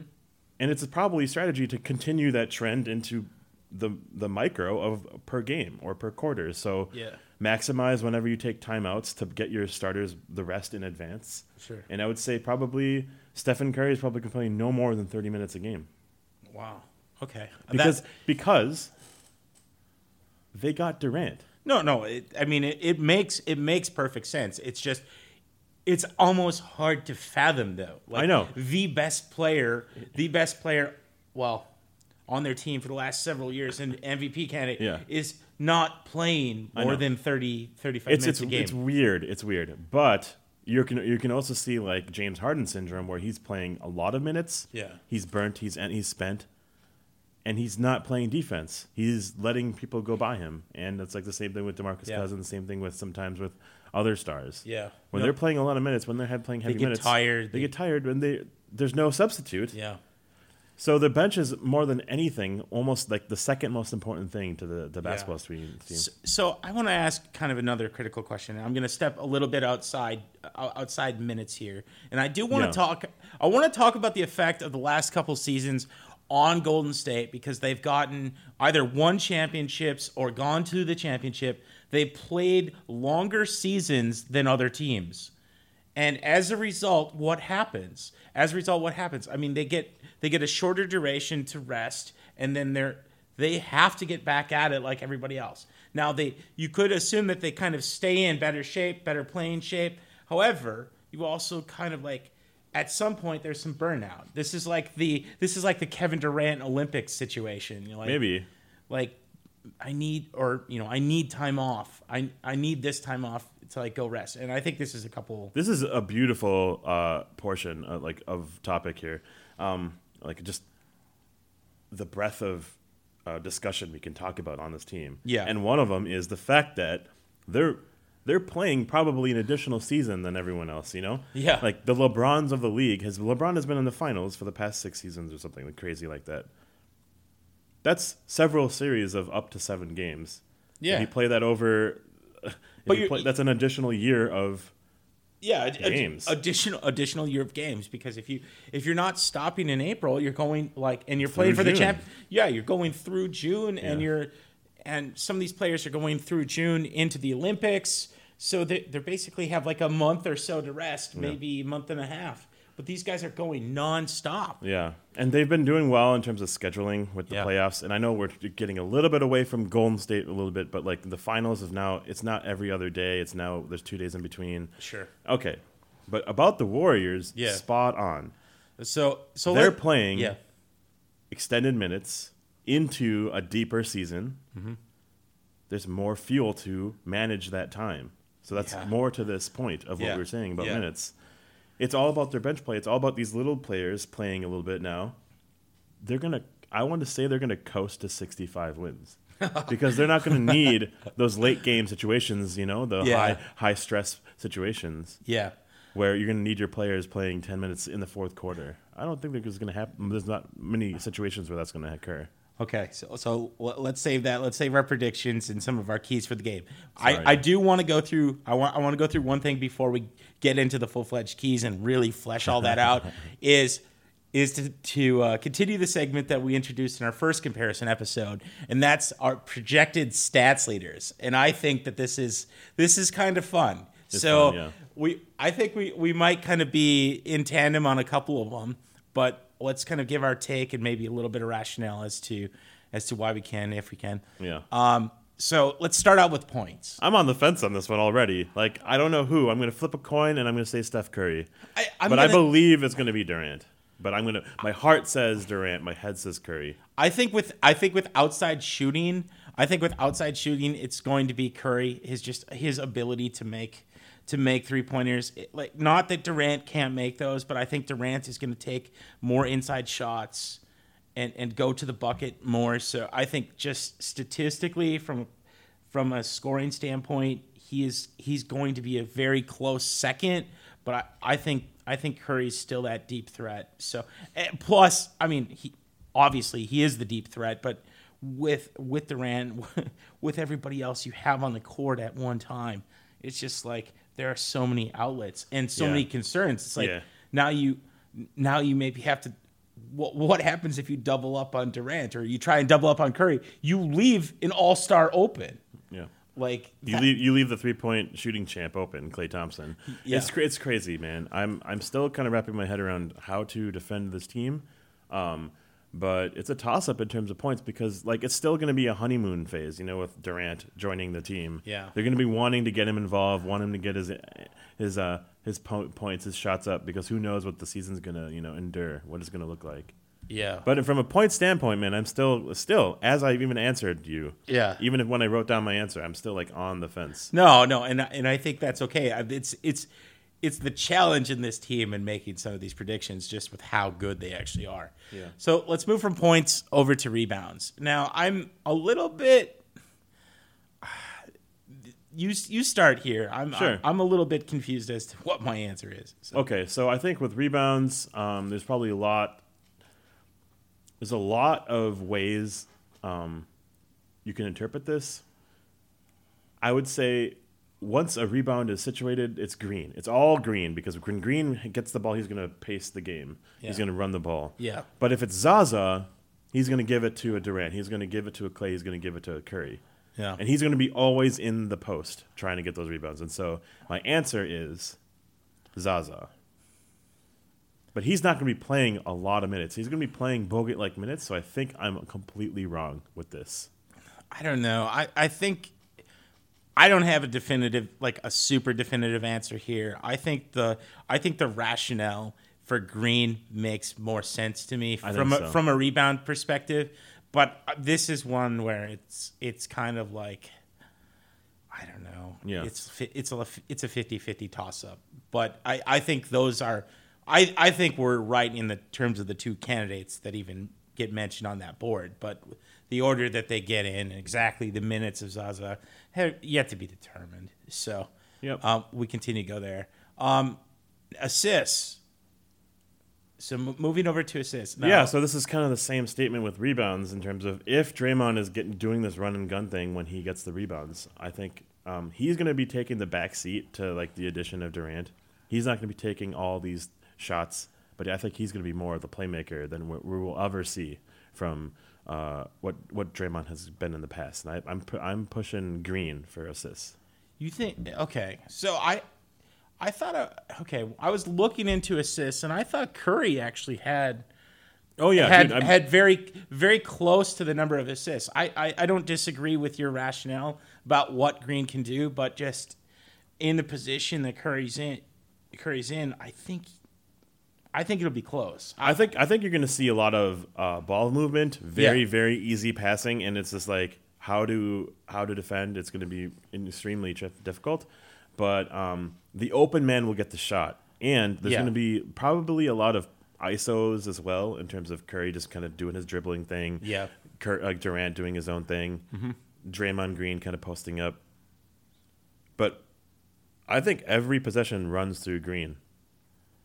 Okay, all right. And so I- that's why my answer is this way. Sure. But I totally think you're right in, certain, in terms of Curry was a steady steady hand, man. Like he Yeah. was probably eight nine assists a game. I think last year. I'm pretty sure he's going to do very similar things here this. So I, I, I think it's close. I, I think that's that's a very that's within an assist per game Yeah. of of who kind of leads the way. Yeah. So um, we'll see what happens. Moving over to minutes, you're you're, you're sticking on you're sticking on the uh, green The train. green train. I think um, I don't know how to answer this one. Really, it's a toss up in my opinion, because it could be a bench player like a David West, or it could be a Zaza Pachulia. But I'm just going with one of the four stars, and I'm going to go with Draymond Green because I think they're going to blow every team out, and they're just going to need to end the game somehow. You know, so Draymond so Green just, is just kind of he just stays in He and stays stays in. with with the second wave. Yeah. To help close the Hmm. Okay. 20 point games, you know?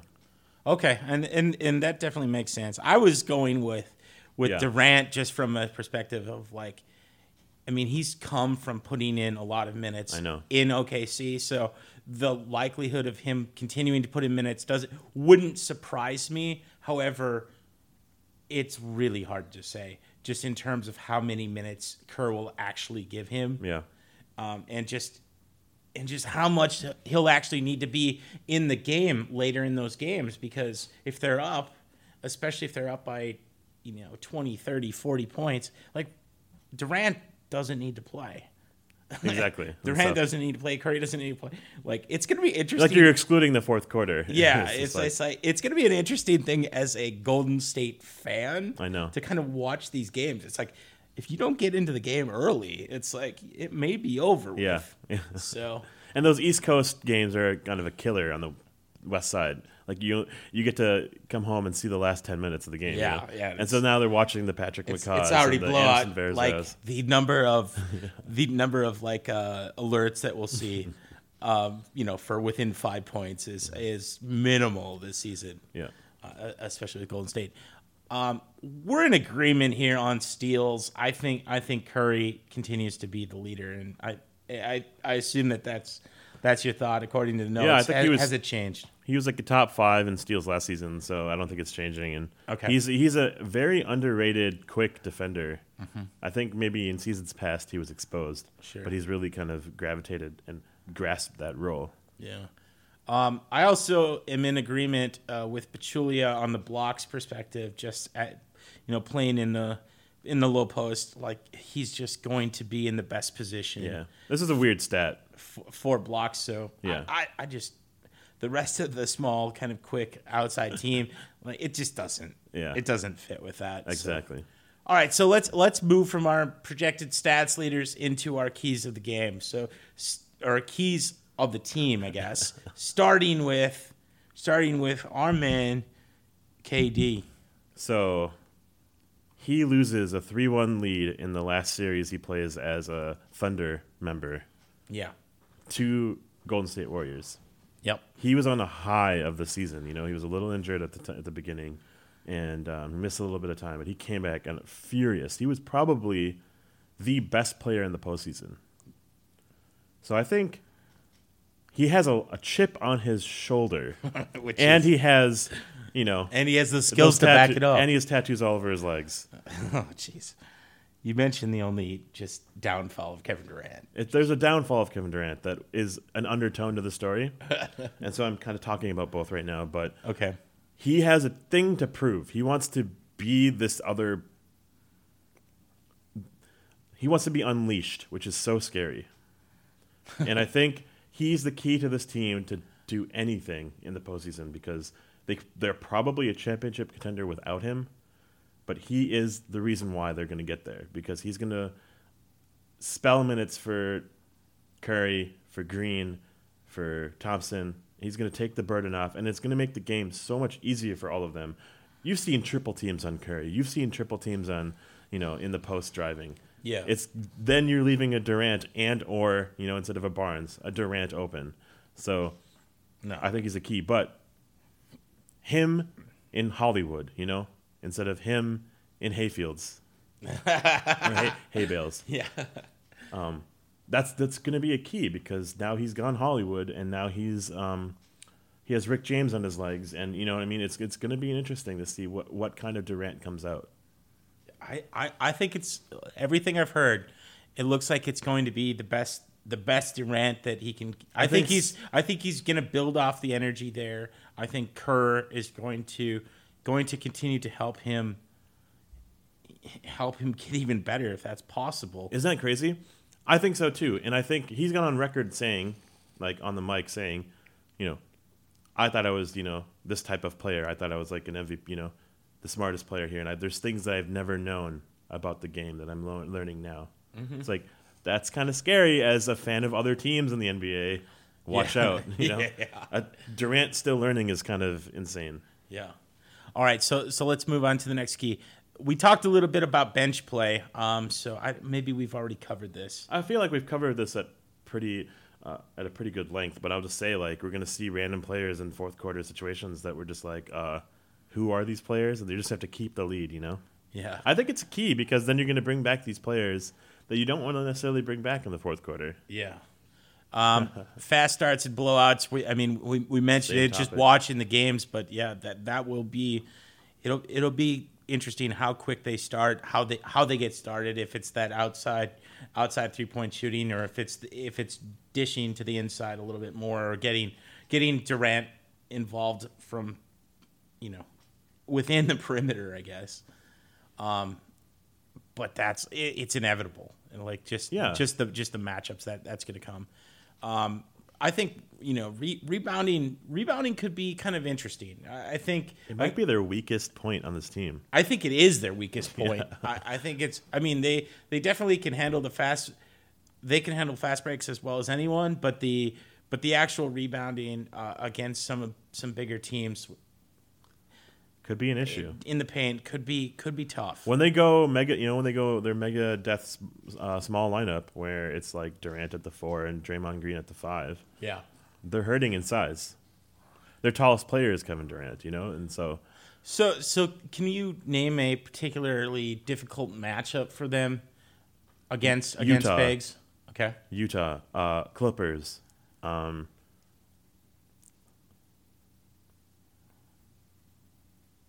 yeah, I mean, there's a lot. I'm just like you know, Okay. throwing out there Okay. a couple teams in the West in in their conference, you know, like um, Sacramento, kind of. Um, Yeah, but they're just gonna like rebounding isn't gonna like they're just Yeah. gonna bowl over them. So I know. I'm I'm not. I guess I'm not worried. But the but the Spurs. Yeah, the the Spurs, but the Clippers Clippers to me is is is one that is really gonna. I really think Utah is going to be an amazing team this season, and so I think they're going to be a trouble team for Utah uh, for Golden State. Okay. All right. Uh, moving on to the next. Rebounding was, yeah.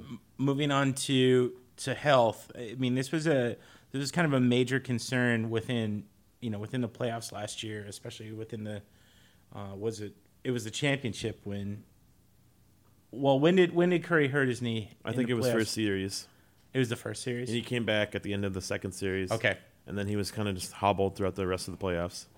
yeah, so And AI had a back problem. Bogut was always injured, had a back problem. Um, it's it's everything for this team. they just they have they have to stay healthy. But I think I think fewer minutes and greater distribution allows allows to keep people keep people healthy. But some Yeah. of these some of these injuries, especially on the knee front, like it's so so dangerous as to what what can happen if you if they don't take care of themselves. Oh yeah. So I guess we'll see. Really, really interesting question that we move into leadership on this team. This team has a lot of a lot of people who could be leaders in and of themselves. Like a like for instance, I think a Klay Thompson could be a leader on another team. However, on this team, he's a third or fourth. Yeah. So I guess the leadership question to me is between Curry and Durant. But Curry's the, you know, Curry's Former the MVP. yeah he's the former MVP. He's the he's the incumbent out there. So it's like, I think he's going, you know, he's going to continue to drive. But how do they how do they even pro- approach the notion of leadership? Yeah. Because Is it a collective? It's like I, I I feel like it has to be a collective on a on a super team like I know it's like almost everyone has to be a leader in their own right for it to work, and kind of uh, abuse almost the the strengths of each person and their personality. You know, Klay is very quiet, but you're right to the point where he would be a leader on another team. He would be the leader. He would be the person Yeah, he's call he's good enough to be to be the But- leader on another team. But like when you have other, when you have two other MVP candidates in front of you, and just a complete force in uh, Draymond Green, and Yeah. with his stats, it's like he's a fourth in my eyes. He's Yeah. not he's not even in that contention. However, leadership and organiza- you know organizational structure around leadership here from a player perspective has got to be an interesting uh, dilemma that they're coming It'll be an interesting storyline throughout the season. Like, if anything falls, it's like we'll blame it on this. You know, I think KD and his honeymoon phase with his team is going to be very quiet, soft spoken, and listen. But if he's not, you know, if he's if he's a Dwight Howard in, cer- in terms of like he's on a great team like Lakers or Rockets, and then he gets no touches in the paint, you know, if he's like only getting eleven shots a game, you might see something different about Kevin Durant. You know, Yeah. he was the second, if not leader, on second in command, if not leader of the Thunder. You know, one A, one B. He's not used to having all of this. No, no, definitely not. definitely not. Um, so let's let, let's go to this next uh, th- a couple points down here, and that's I want to talk a little bit about the production from. Let's talk about Zaza and West and McGee, their their production and kind of what expectations might be for them. Well, they have to replace what was, Okay. and that's Festus, Speights, Barnes. and Bogut. um, Bogut. Barnes. No, no, yeah, Bogut. But Bogut. We're talking necessarily about the center position. Oh, yeah, That yeah. is their weakest position in the Yep. team. Um, it is pivotal, if not paramount, if not required, for them to just be a force, a presence, and reliable when called upon. Mm-hmm. Because if they pass it to this person and he doesn't make the shot, that is a scoreless position possession Yeah. for the Warriors, and that is a win. That is a win and a window for the other team. Okay. Because it seems like they're never going to be without a scoring possession unless this center position, when they get the ball, they miss, Yeah. they fail, they do an off, they you know, offensive screen or they miss, you know, box out for a rebound. You know what I'm saying? There's all these little things. The Davis need to be on point. That's this is uh crucial in terms yeah, of the it's success. it's it's their weak point. And that's how other teams can potentially exploit them. But that that really is their own only explo- exploitation area because I don't I don't think they're going to have others. There was a um, couple seasons ago. There was that what 65 win or no 60 win Atlanta Hawk team that featured Zaza Pachulia at the center. Okay. In the playoffs, he got exposed, so that team went out second round. Mm-hmm. Zaza was figured out, and he can only do certain things. He's masked really well with people that just shoot really well. Yeah. So I'm just I'm going to end it on the fact that Zaza is figured out Okay. has no real uh, adds to his game. And so, Definitely. I mean, I don't want to be talking about Zaza. I want to be talking about Curry and Durant. but I'm saying, you know, it's key. It's key. I feel. Yeah. Okay, so let's let's move from production into and into just passing. I mean, we talked a little bit about passing and distribution, but you know, it, it will be an interesting thing. Especially, I'm not. I, well, I'm interested in passing amongst the starters more than I am kind of second team. Yeah. But ex- exactly how that happens, exact like, you know, they're still going to play three ball, but they add such a force for more interior shooting with Durant that obviously they're going to open up some shots for him but just with the like they can't double team. So it's going to go it's going to go man you know it's going to go man. So it's like you know Curry can go around these guys. Yeah. Durant can go over these guys. Yeah. I'm just like there's like passing wise there's just such a myriad of opportunities here because you're not like you're not having to deal with those situations of like oh yeah three guys are on Curry. I feel like it'll be more entertaining to watch them lead up to the shot than the actual shot. Even though how, watching Steph Curry is like Yeah. has brought me to a new level of fandom for a team that I don't I don't necessarily root for. yeah Him and, and Klay Thompson. Um, watching Kevin Durant pass is going to be crazy. Watching Kevin Durant with a sliver of space being open, passing to someone wide open, is going to be mind blowing. you know what I'm saying? Like, Yeah. he will take the shot double teamed in, a, in an OKC. St- Stephen, Stephen Curry will take that shot falling backwards, double teamed. they don't have to. no So it's going to be interesting to see what happens. But there's going to be a lot of creativity. You know, there's going to be a lot of like, all right, we just ran a lot of free flowing plays. Let's just have Durant have this possession. Let's have Curry have this possession. You know, let's let's have a four, you know, four out and one in. You know, Yeah. So you want to? Can you address this last point just in terms of exactly what you think the uh, kind of pick and roll yeah, situation um, might be? dude. So OKC never took advantage of this. Russell Westbrook and Kevin Durant were on the same freaking team. Yeah. And they were barely playing pick and roll together. Why? they were just doing ISOs. Yeah. Durant was on the wing getting a breather, and Yeah. Westbrook was doing his drive dish thing, or drive and drive and drive, or mid range floaters. Yeah. And Durant sometimes would have the the beneficiary pass to him. Yeah. Pick and roll is so lethal if done right. And this team has four, if not five, candidates, and they were doing it so well with Bogut, and they were doing it really well with Green and Curry. Yeah. And then they found Thompson, like out of nowhere, in terms of being able to just do screens off the roll for Curry. And now we have Durant. So Durant is now part of pick and roll. It's going to be so lethal. I don't know what to really make of it. There's going to be hundreds of people being like, "That just happened," and like blow it blows up on internet. And it's like a base, it's a basic play, but it's with Kevin Durant. You know, Yeah. it's going to be so. It's going to be kind of a wait and see in terms of like uh, first quarter, first possession. Like, holy crap, this just happened. But like, um, it's going to be. har- It's hard to predict how it, how um, unguardable this team can be. But the use of pick and roll with Kevin Durant is a key to this team Yeah. because he's never done it before. Yeah. So I mean, it's it's an untested key, but we we think we think right now that it could be a key. It could be a key kind of Yeah. moving forward. Yeah. So. All right, so let, let's move from the keys, and there, I mean, there are a ton of them that we went through here. Let's talk just very briefly uh, amongst the weaknesses. I think that we've we've kind of we've kind of beat the the weakness in the bigs to death already. Yeah. However, and we've talked a little bit about health. So let's talk just a little bit about bench strength because it will actually get to be a situation. Um, well, I mean, they're they're going to go up in these games. However, the bench players have to put in more time, so they're just going to need to. They're they're going to need some production kind of coming out. So, like they have players like like David West, who's gonna who's gonna be coming off the bench. So it's like they have some strength there, but once you get into once you get beyond kind of Livingston, uh, you get beyond West and, and Iggy and Livingston.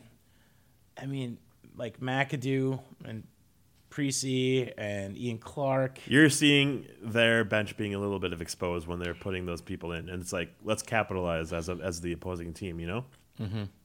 it's everything, man. And I think their bench is a little weak, and they're gonna have to have people like Patrick McCaw making shots very when they're open. Yeah. and Anderson Varejao getting his rebounds, getting his offensive fouls, or you know the charges called for him. Uh, I don't know, man. Like it's hard to really explain this bench because though it's been retooled a little bit, it's still very weak. And Yeah, but there's just no more money. There's no more money. There's no more money. Like you've you've already spent it on like the craziest, you know, the craziest And lineup how- you possibly could. and how will David West fit in the system? How well will um, these new these newbies fit into the system? You know, It, it's it's hard to say, but Yeah. when when people kind of combine with the will to win, I, I, I think it can fit together, and Yeah. I, I think a lot of these other bench players just realize the opportunity Yeah. that they have, so they're gonna And- put they're gonna put their best foot forward. yeah, and winning cures all. So like Yeah. whatever whatever minutes they get or do not get, winning cures all. Are there any other weaknesses that we we haven't kind of taken into account here? I, I think I think we've kind of addressed everything. I mean this this team is not going to lose very many games, so like I don't think they have too many weaknesses to expose. Um, so may, maybe we just kind of move. Let's let's just move to our last uh, kind of a last thoughts I and think predictions. My final weakness, and Okay, it's not on here, okay. is being too relaxed. Oh, okay. Yeah, they're just expectations are not the same as results. Yeah. So they, they, they do need to get in there. They do need to play hard. This is the NBA. Yeah. People are going to come at them. People are going to just have this, you know, they might be in awe who's on the team, but they're going to they're going to come wanting to prove something. Yeah. So you get a team like the Jazz, they get, they're going to want to roll in, roll into the Bay and make a statement. Dude, So just because teams are hungry. yeah, like hey, T Wolves are going to do it again. Dude, I know. I know it, man.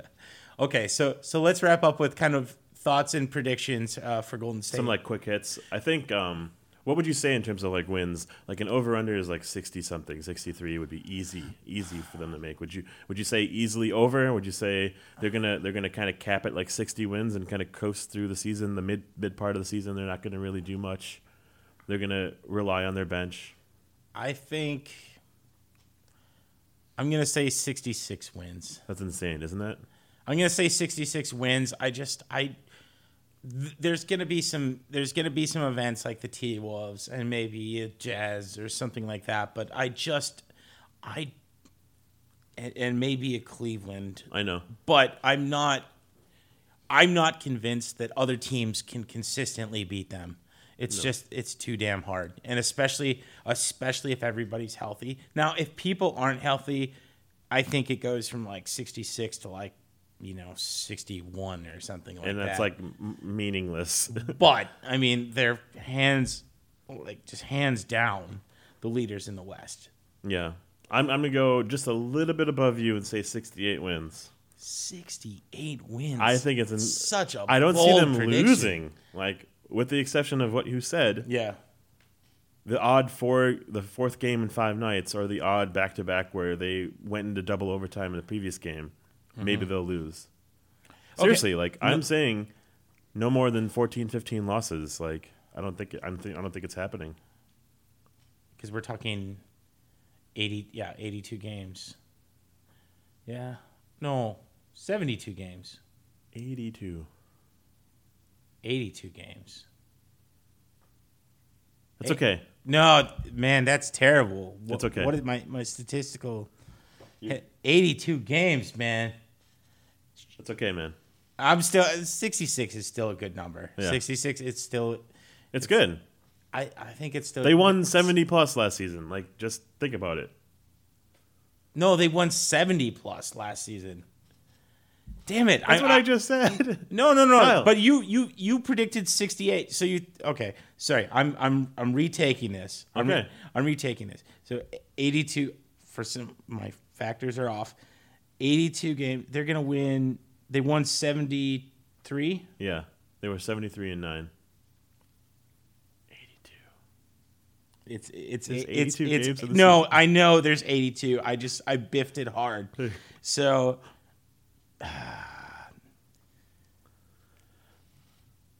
Oh. Se- 74. I'm gonna. I'm moving up from 66 to 74. Holy effing crap! I'm moving up from. Oh my god, 60 74. So they're gonna break their own record. I think they can break their own record. So it was the Bulls with 72, yeah, 72 and 10, the Golden State Warriors with 73 and 9, Yeah. failing to win the championship. And you're saying the championship comes after the fact that they have Kevin Durant. They're going to win 74. I think 74. I I still contend.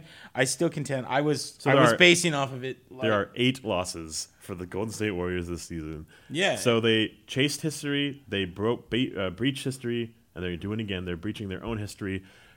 So that means Stephen Curry broke his own record last season by 100 plus threes. He's going to do it again.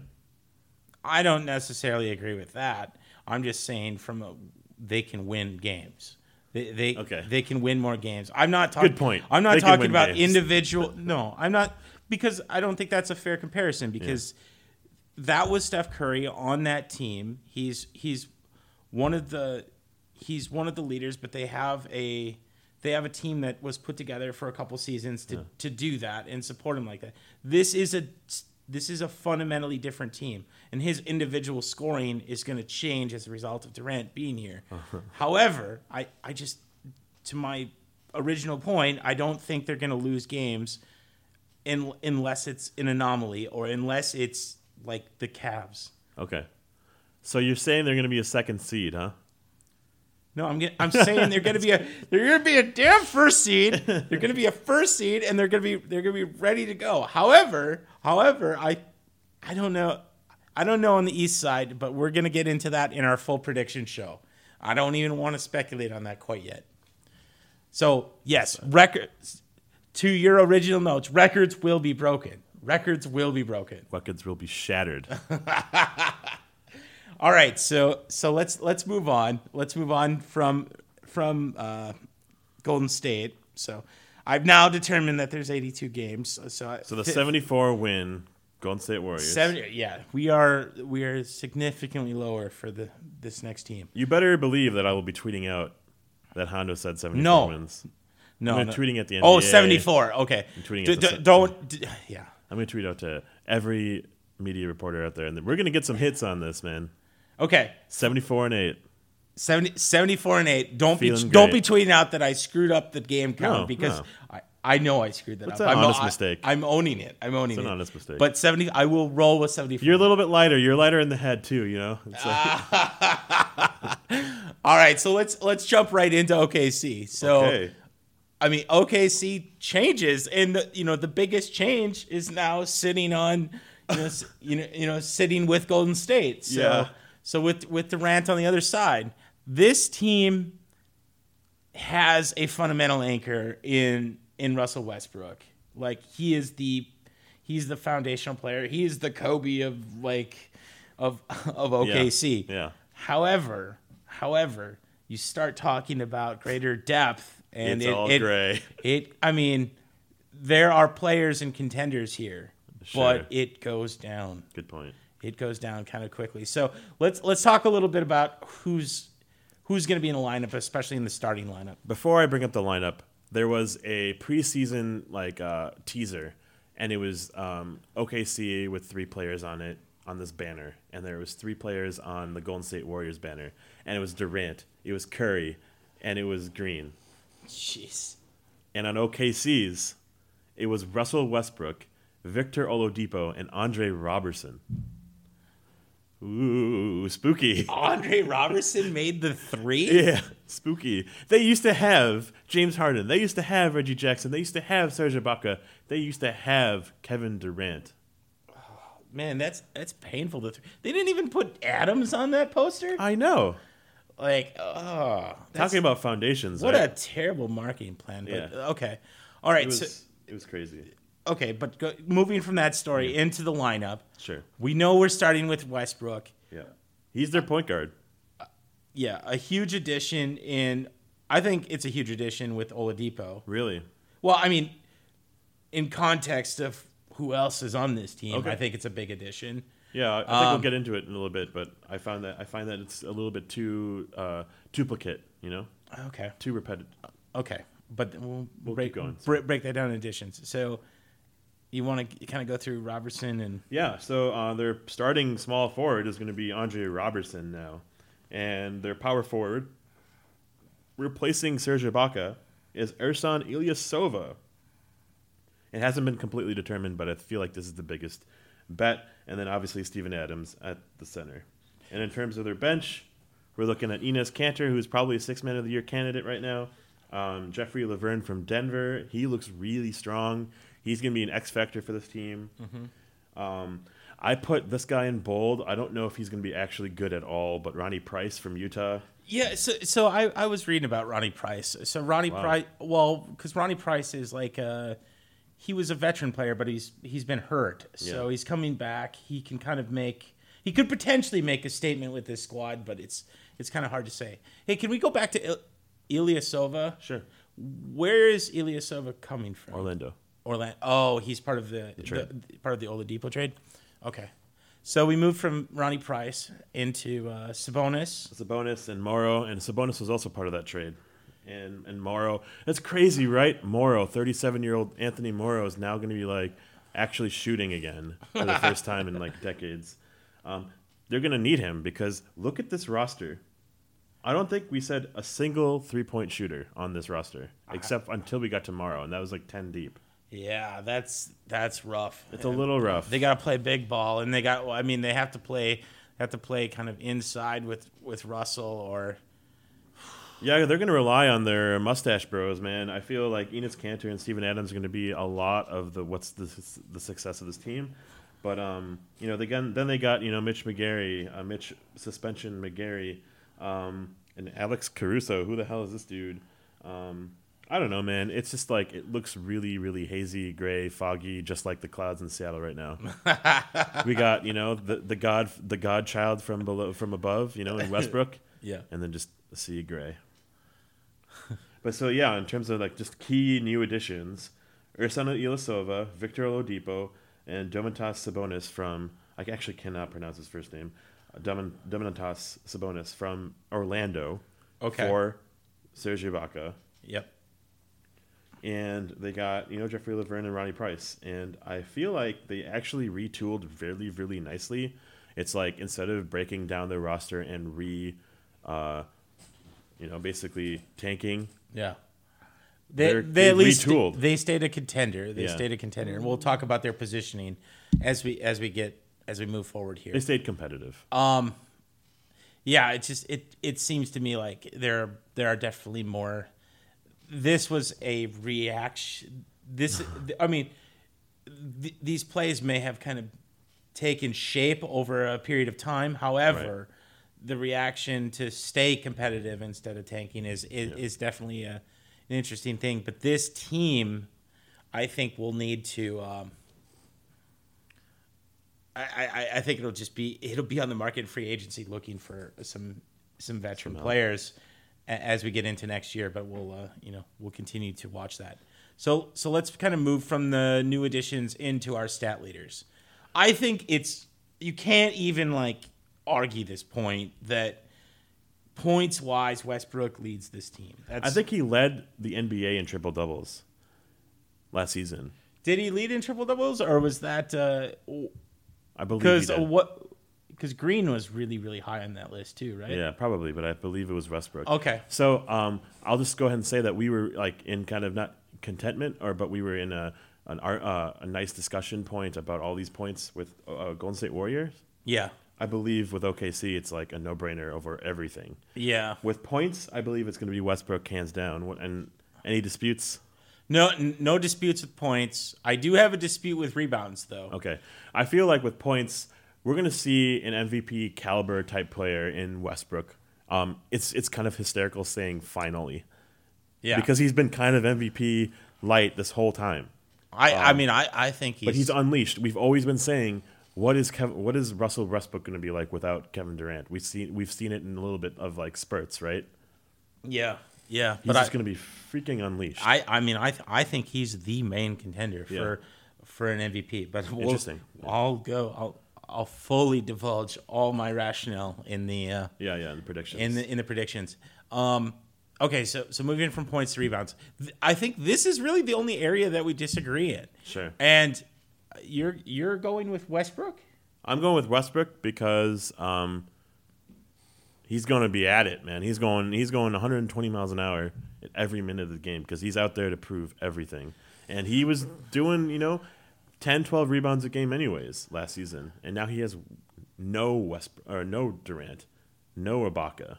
He's going to be doing it all, man. Yeah, I just think I do agree with your point about Kanter getting. I'm sorry if I spoiled it. no, no, no. Go ahead. You put you, you put down Kanter. I think Kanter is going to be a great choice, great candidate. Yeah. Yeah, I mean it's it. We'll, we'll just see how it plays out. Just typically, you know, taking the guards and Oh, yeah, it's- and, it's and, and and assuming that they're going to be the rebound leaders. I, I guess that was my only point of only point of contention. Now, when we move into, I don't think you know from an assist standpoint, there's no one that can rival Westbrook here. Not not from OKC. From a minute standpoint, he's the workhorse of this team. He, they're not going to sit him unless they really need to That's right. steals. He's one of he's he's awesome at, at steals and one of Yeah. the, one of the better ones in the NBA. So, uh, and then then blocks. I mean, if you're gonna talk blocks, you have to talk Steven Adams. Like Right. Steven Adams, He's is, just a presence down he- low. Yeah. So there's I, I don't think there's any arguing there. Yeah, great. All right. So move, moving to our keys keys for OKC as they as they approach the season. So I think um, what's so insane about this team, before we get into the the, the first key, is that this is finally Westbrook's team. This is finally the team he gets to kind of run the crash course. He gets to run however he wants to run, and he has Donovan at his helm. You know, like to give him the the keys. And I think this is going to be one of the fastest paced teams in the NBA. So in terms of points per game, and they need to keep this pace up because Yeah. they have no way to catch up with three point shooting. No, they, they don't. They, So- they absolutely don't. points per game is everything for them. They're going to be outshot in a lot of games, in my opinion. Yeah, they're so- going to be out hustled in terms of their depth and their um, lack of strength. Besides Adams and Kanter, Yeah. and I think they can be exposed in that regard. So I, I mean, I would say I would just I would say one point, kind of on on addition to points per game. I think it's points per game and distribution of shots. Sure. Exactly where they're kind of taking it from. If they are if they're taking those those inside shots and they're getting that scoring from from Adams and Kanter and really taking advantage of those easy buckets inside. I, I think they can continue to do it so they don't force a lot of shots to the perimeter. Yeah. To the to the earlier point. Right. Um, to, move on to the Yeah. kind of offensive rating. So uh, you know, every every uh, pundit out there makes these these Predictions. predictions, these stats, these all these things, and some of them are just efficiencies and just to kind of combine stats with stats to make a stat called efficiency or offensive rating. Yeah. And OKC was top five last season. I don't think that's changing even without a Durant because they're just going to be always trying to score in the paint. They're not going to be taking these outside shots. So there's not like a 30% or below No. three point shooter. It's going to be a 50% chance to make a layup or, you know what I mean? So Yeah, th- I mean this team. This team to me is is going to be fast. It's going to be moving, and Yeah. Russell Westbrook is going to set the pace Yeah. from an offensive rating. I don't know if they're top five. I don't know if I completely agree with that stat, but I do think they're a top ten. Cool. They're they're top ten in, in offensive rating because they're just they're going to be out there running. Yeah. and that is going to beat other teams. And likewise, to the opposite point, they're going to be out there running on defense too. They got Oladipo, they got Yeah. Andre Roberson playing meaningful minutes. They got Westbrook Unchained. They got uh, Adams. That's four defensive players Yeah. on their starting five. Yeah, no, I, I, I would I would actually go. I would I would switch. I would say. Wow, I- no, well, no, no. I let, let me just finish my thought here. That the offensive rating is top ten. I would say the defensive rating is top five. Wow. So I would I would just go that way. Um, going to going to the next point. Th- this is a key, and I think it's also just the weakness and just in their in their bench. Like they they don't have the depth here.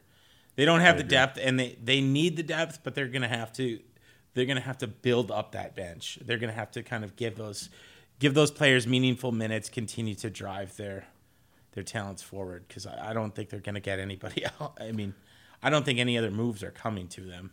I know. Isn't that isn't that kind of scary? Like they're they're the king of draft picks, but Yeah. in terms of trades, I don't know, man. I don't know what they can bring in, but any way to spell minutes from for Westbrook is going to be such a positive and a key for this team. Yeah. So any way they can get him out of the game for just a couple minutes, Yeah. is going to be great.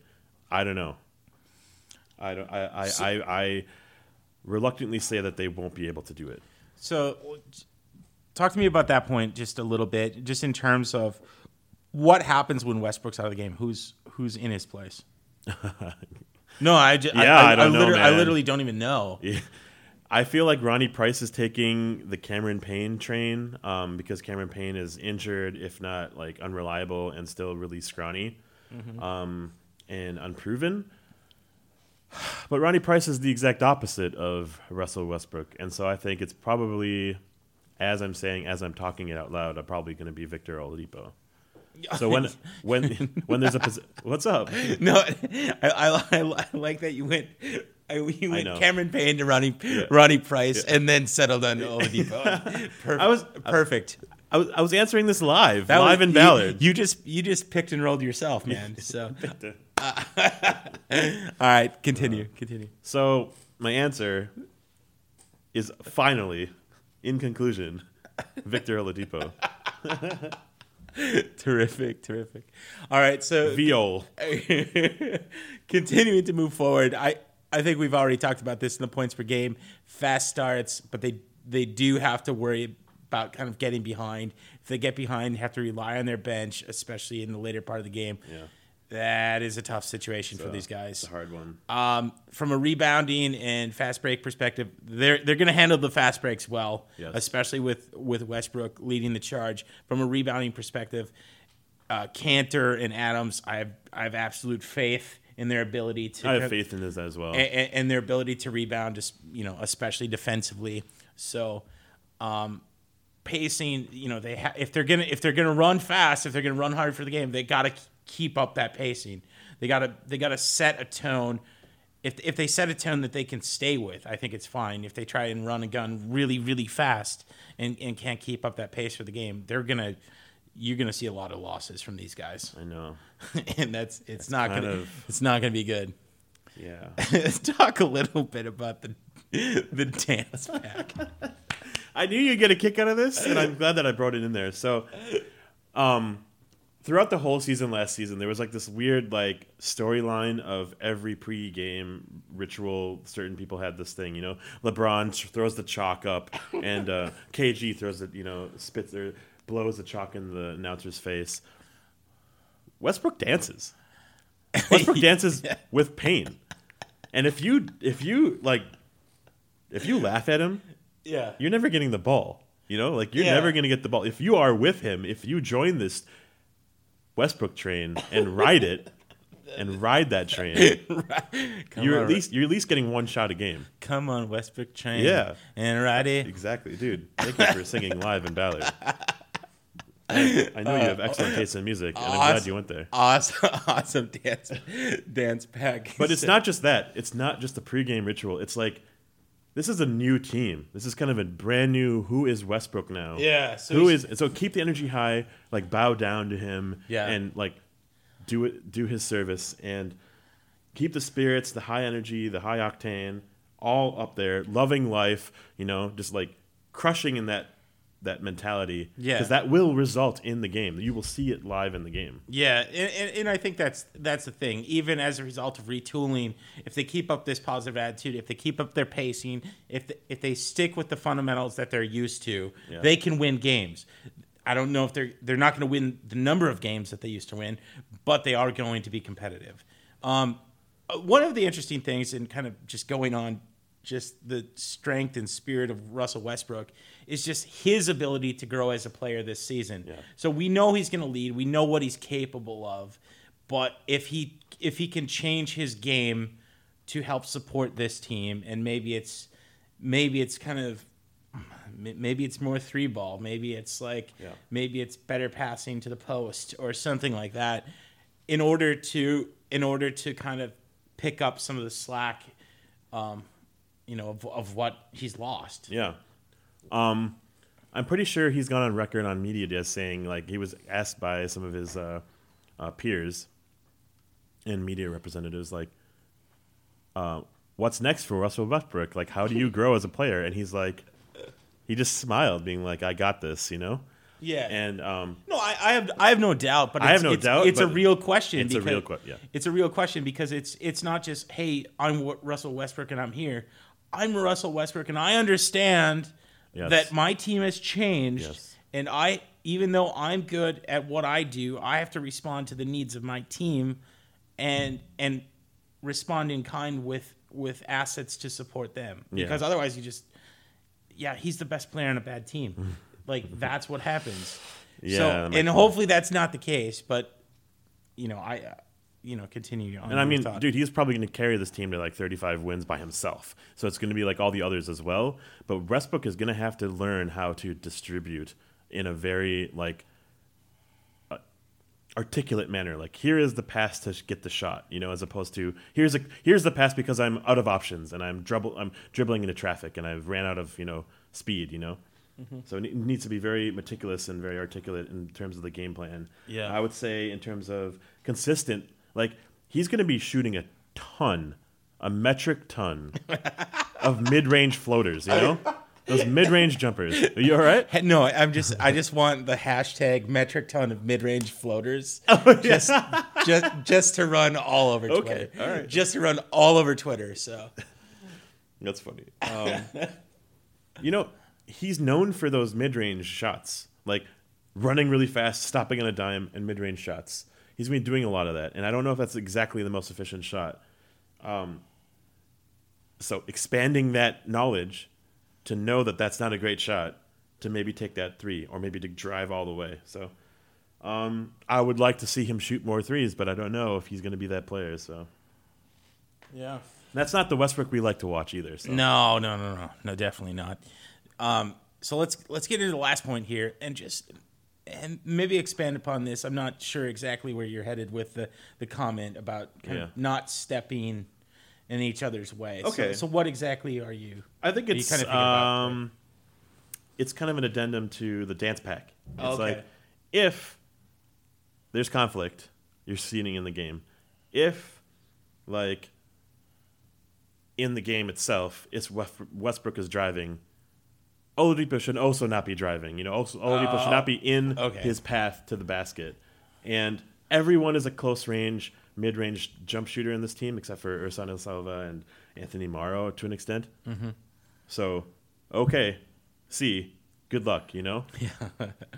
like they're all dribble drivers on this team. They're all low post players. So, if Westbrook is driving, don't have a Kanter. Adams, Oladipo standing in his place, like standing in his way. You know. Yeah, that's no. really what I'm saying. But it's also in, in in a in a lighter way. It's also talking about just attitudes and mentalities. Yeah. And not not trying to be a Kevin Durant to his Westbrook. You know.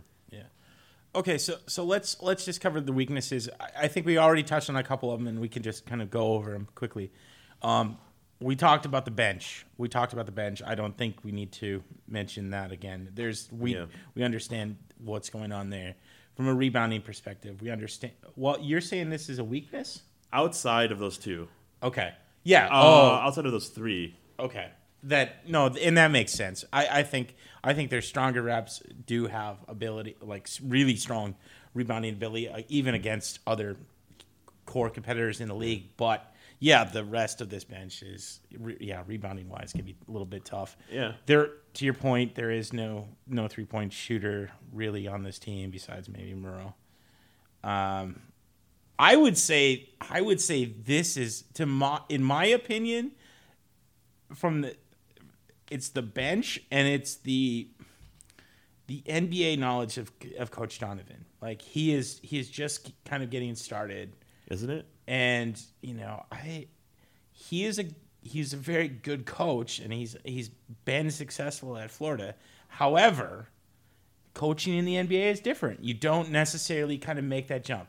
Not everybody is the Brad is Brad Stevens kind of jumping right in. Exactly. And you have to kind of, you know, pander towards uh, the egos on the team. And like Scott Brooks before Donovan was just like, okay, Durant, okay, Westbrook, go play ISO ball all game. Yeah. And then Donovan instilled a couple of offensive sets, but it was essentially Durant, Westbrook, shoot. Yeah, no. So this is his first season without any of that. It's just Westbrook. Mm-hmm. He's going to have a whole new team to kind of reroute his playbook. So I feel like it's a weakness right now because we he's so unproven. He has we don't know what he's done in the NBA. No. Except for be like a nice like therapist, you Yeah. know, in a way, and Yeah. conflict mediator. And this is really good. Keep doing what you are really good at, Durant. Yeah. You know? So okay, and you know, I and get- we've been saying this enough, but it's Yeah. just like the proven players. Yeah. They got Westbrook and Gray, you know, so Yeah. Um. Okay. So thoughts and predictions moving forward. So, number of wins for OKC this season.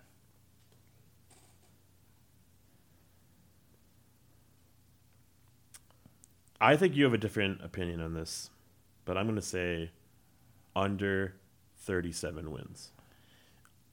I I'm gonna be fairly close, but I, I say they're a 500. They're they're 500. I, I I say they can win 41. And missing the playoffs. I do think they'll probably miss the playoffs. Isn't that crazy? I I mean they I don't want them to miss the playoffs, I- but guess who's in their place? It's the Wolves. It's the you know it's I, I mean, if you talk, you talk where they probably land, yeah, I mean it's the the Wolves, the Jazz, the yeah. Well, there's like there's like a top tier, and there's like a second tier, and then there's this bottom. There's not the the the gutted tier, but it's like the bottom tier towards the playoffs, and Yeah. that's Memphis, that's Dallas, that's OKC, that's Portland. yeah. No, I I, I I, mean think you know Rockets, and like that's one of the one of those teams is not in the playoffs. I don't think Dallas is in, but you know we'll we'll we'll get into that for a, a later a later day. But I think I think that we're fairly close. I think that we, we both understand they're they're retooling. They're capable of winning if they if they stay at their speed and if they control the tempo of the games. However, they're not. They're just the, the Western Conference is difficult this year.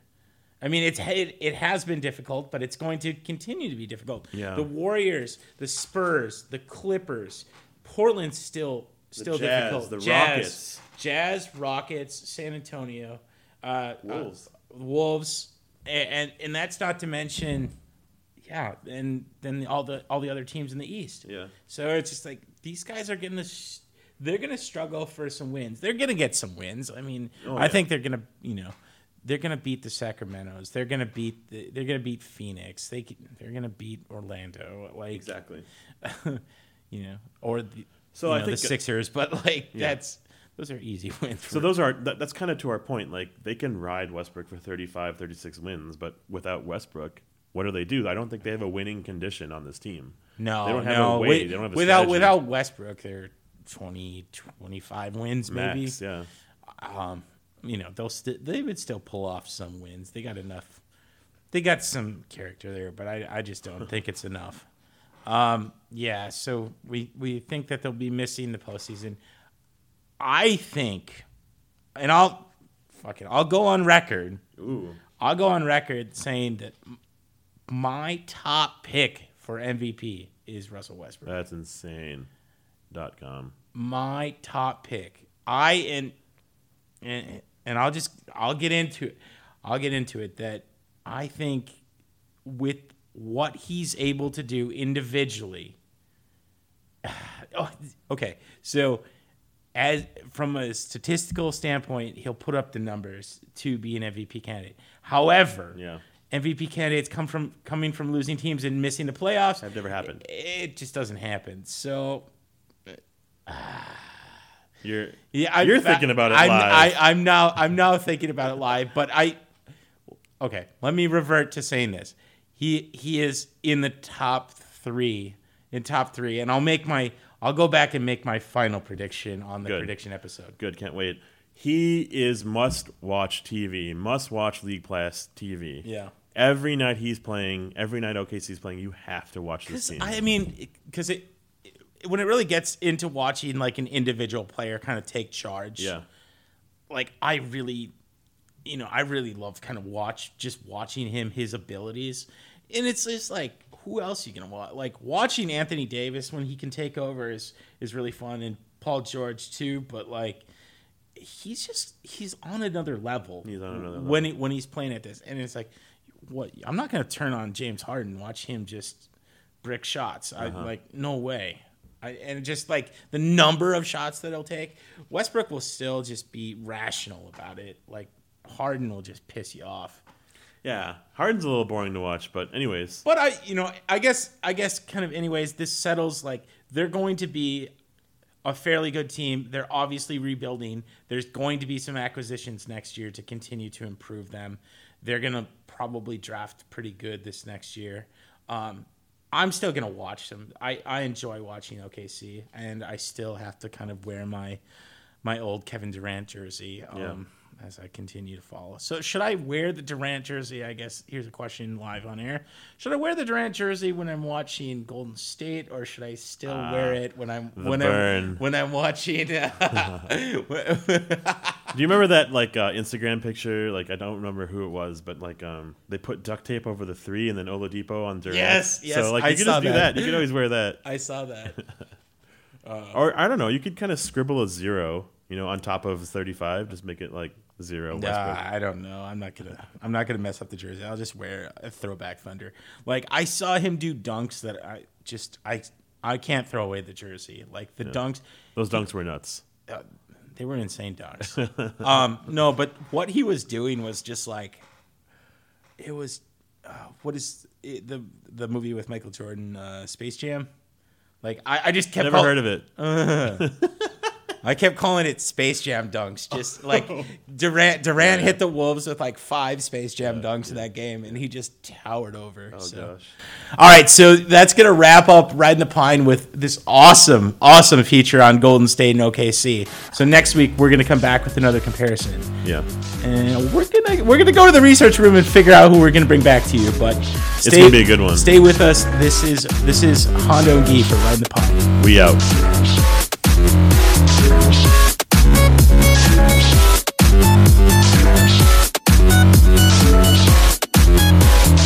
This has been a Vencast Studios production.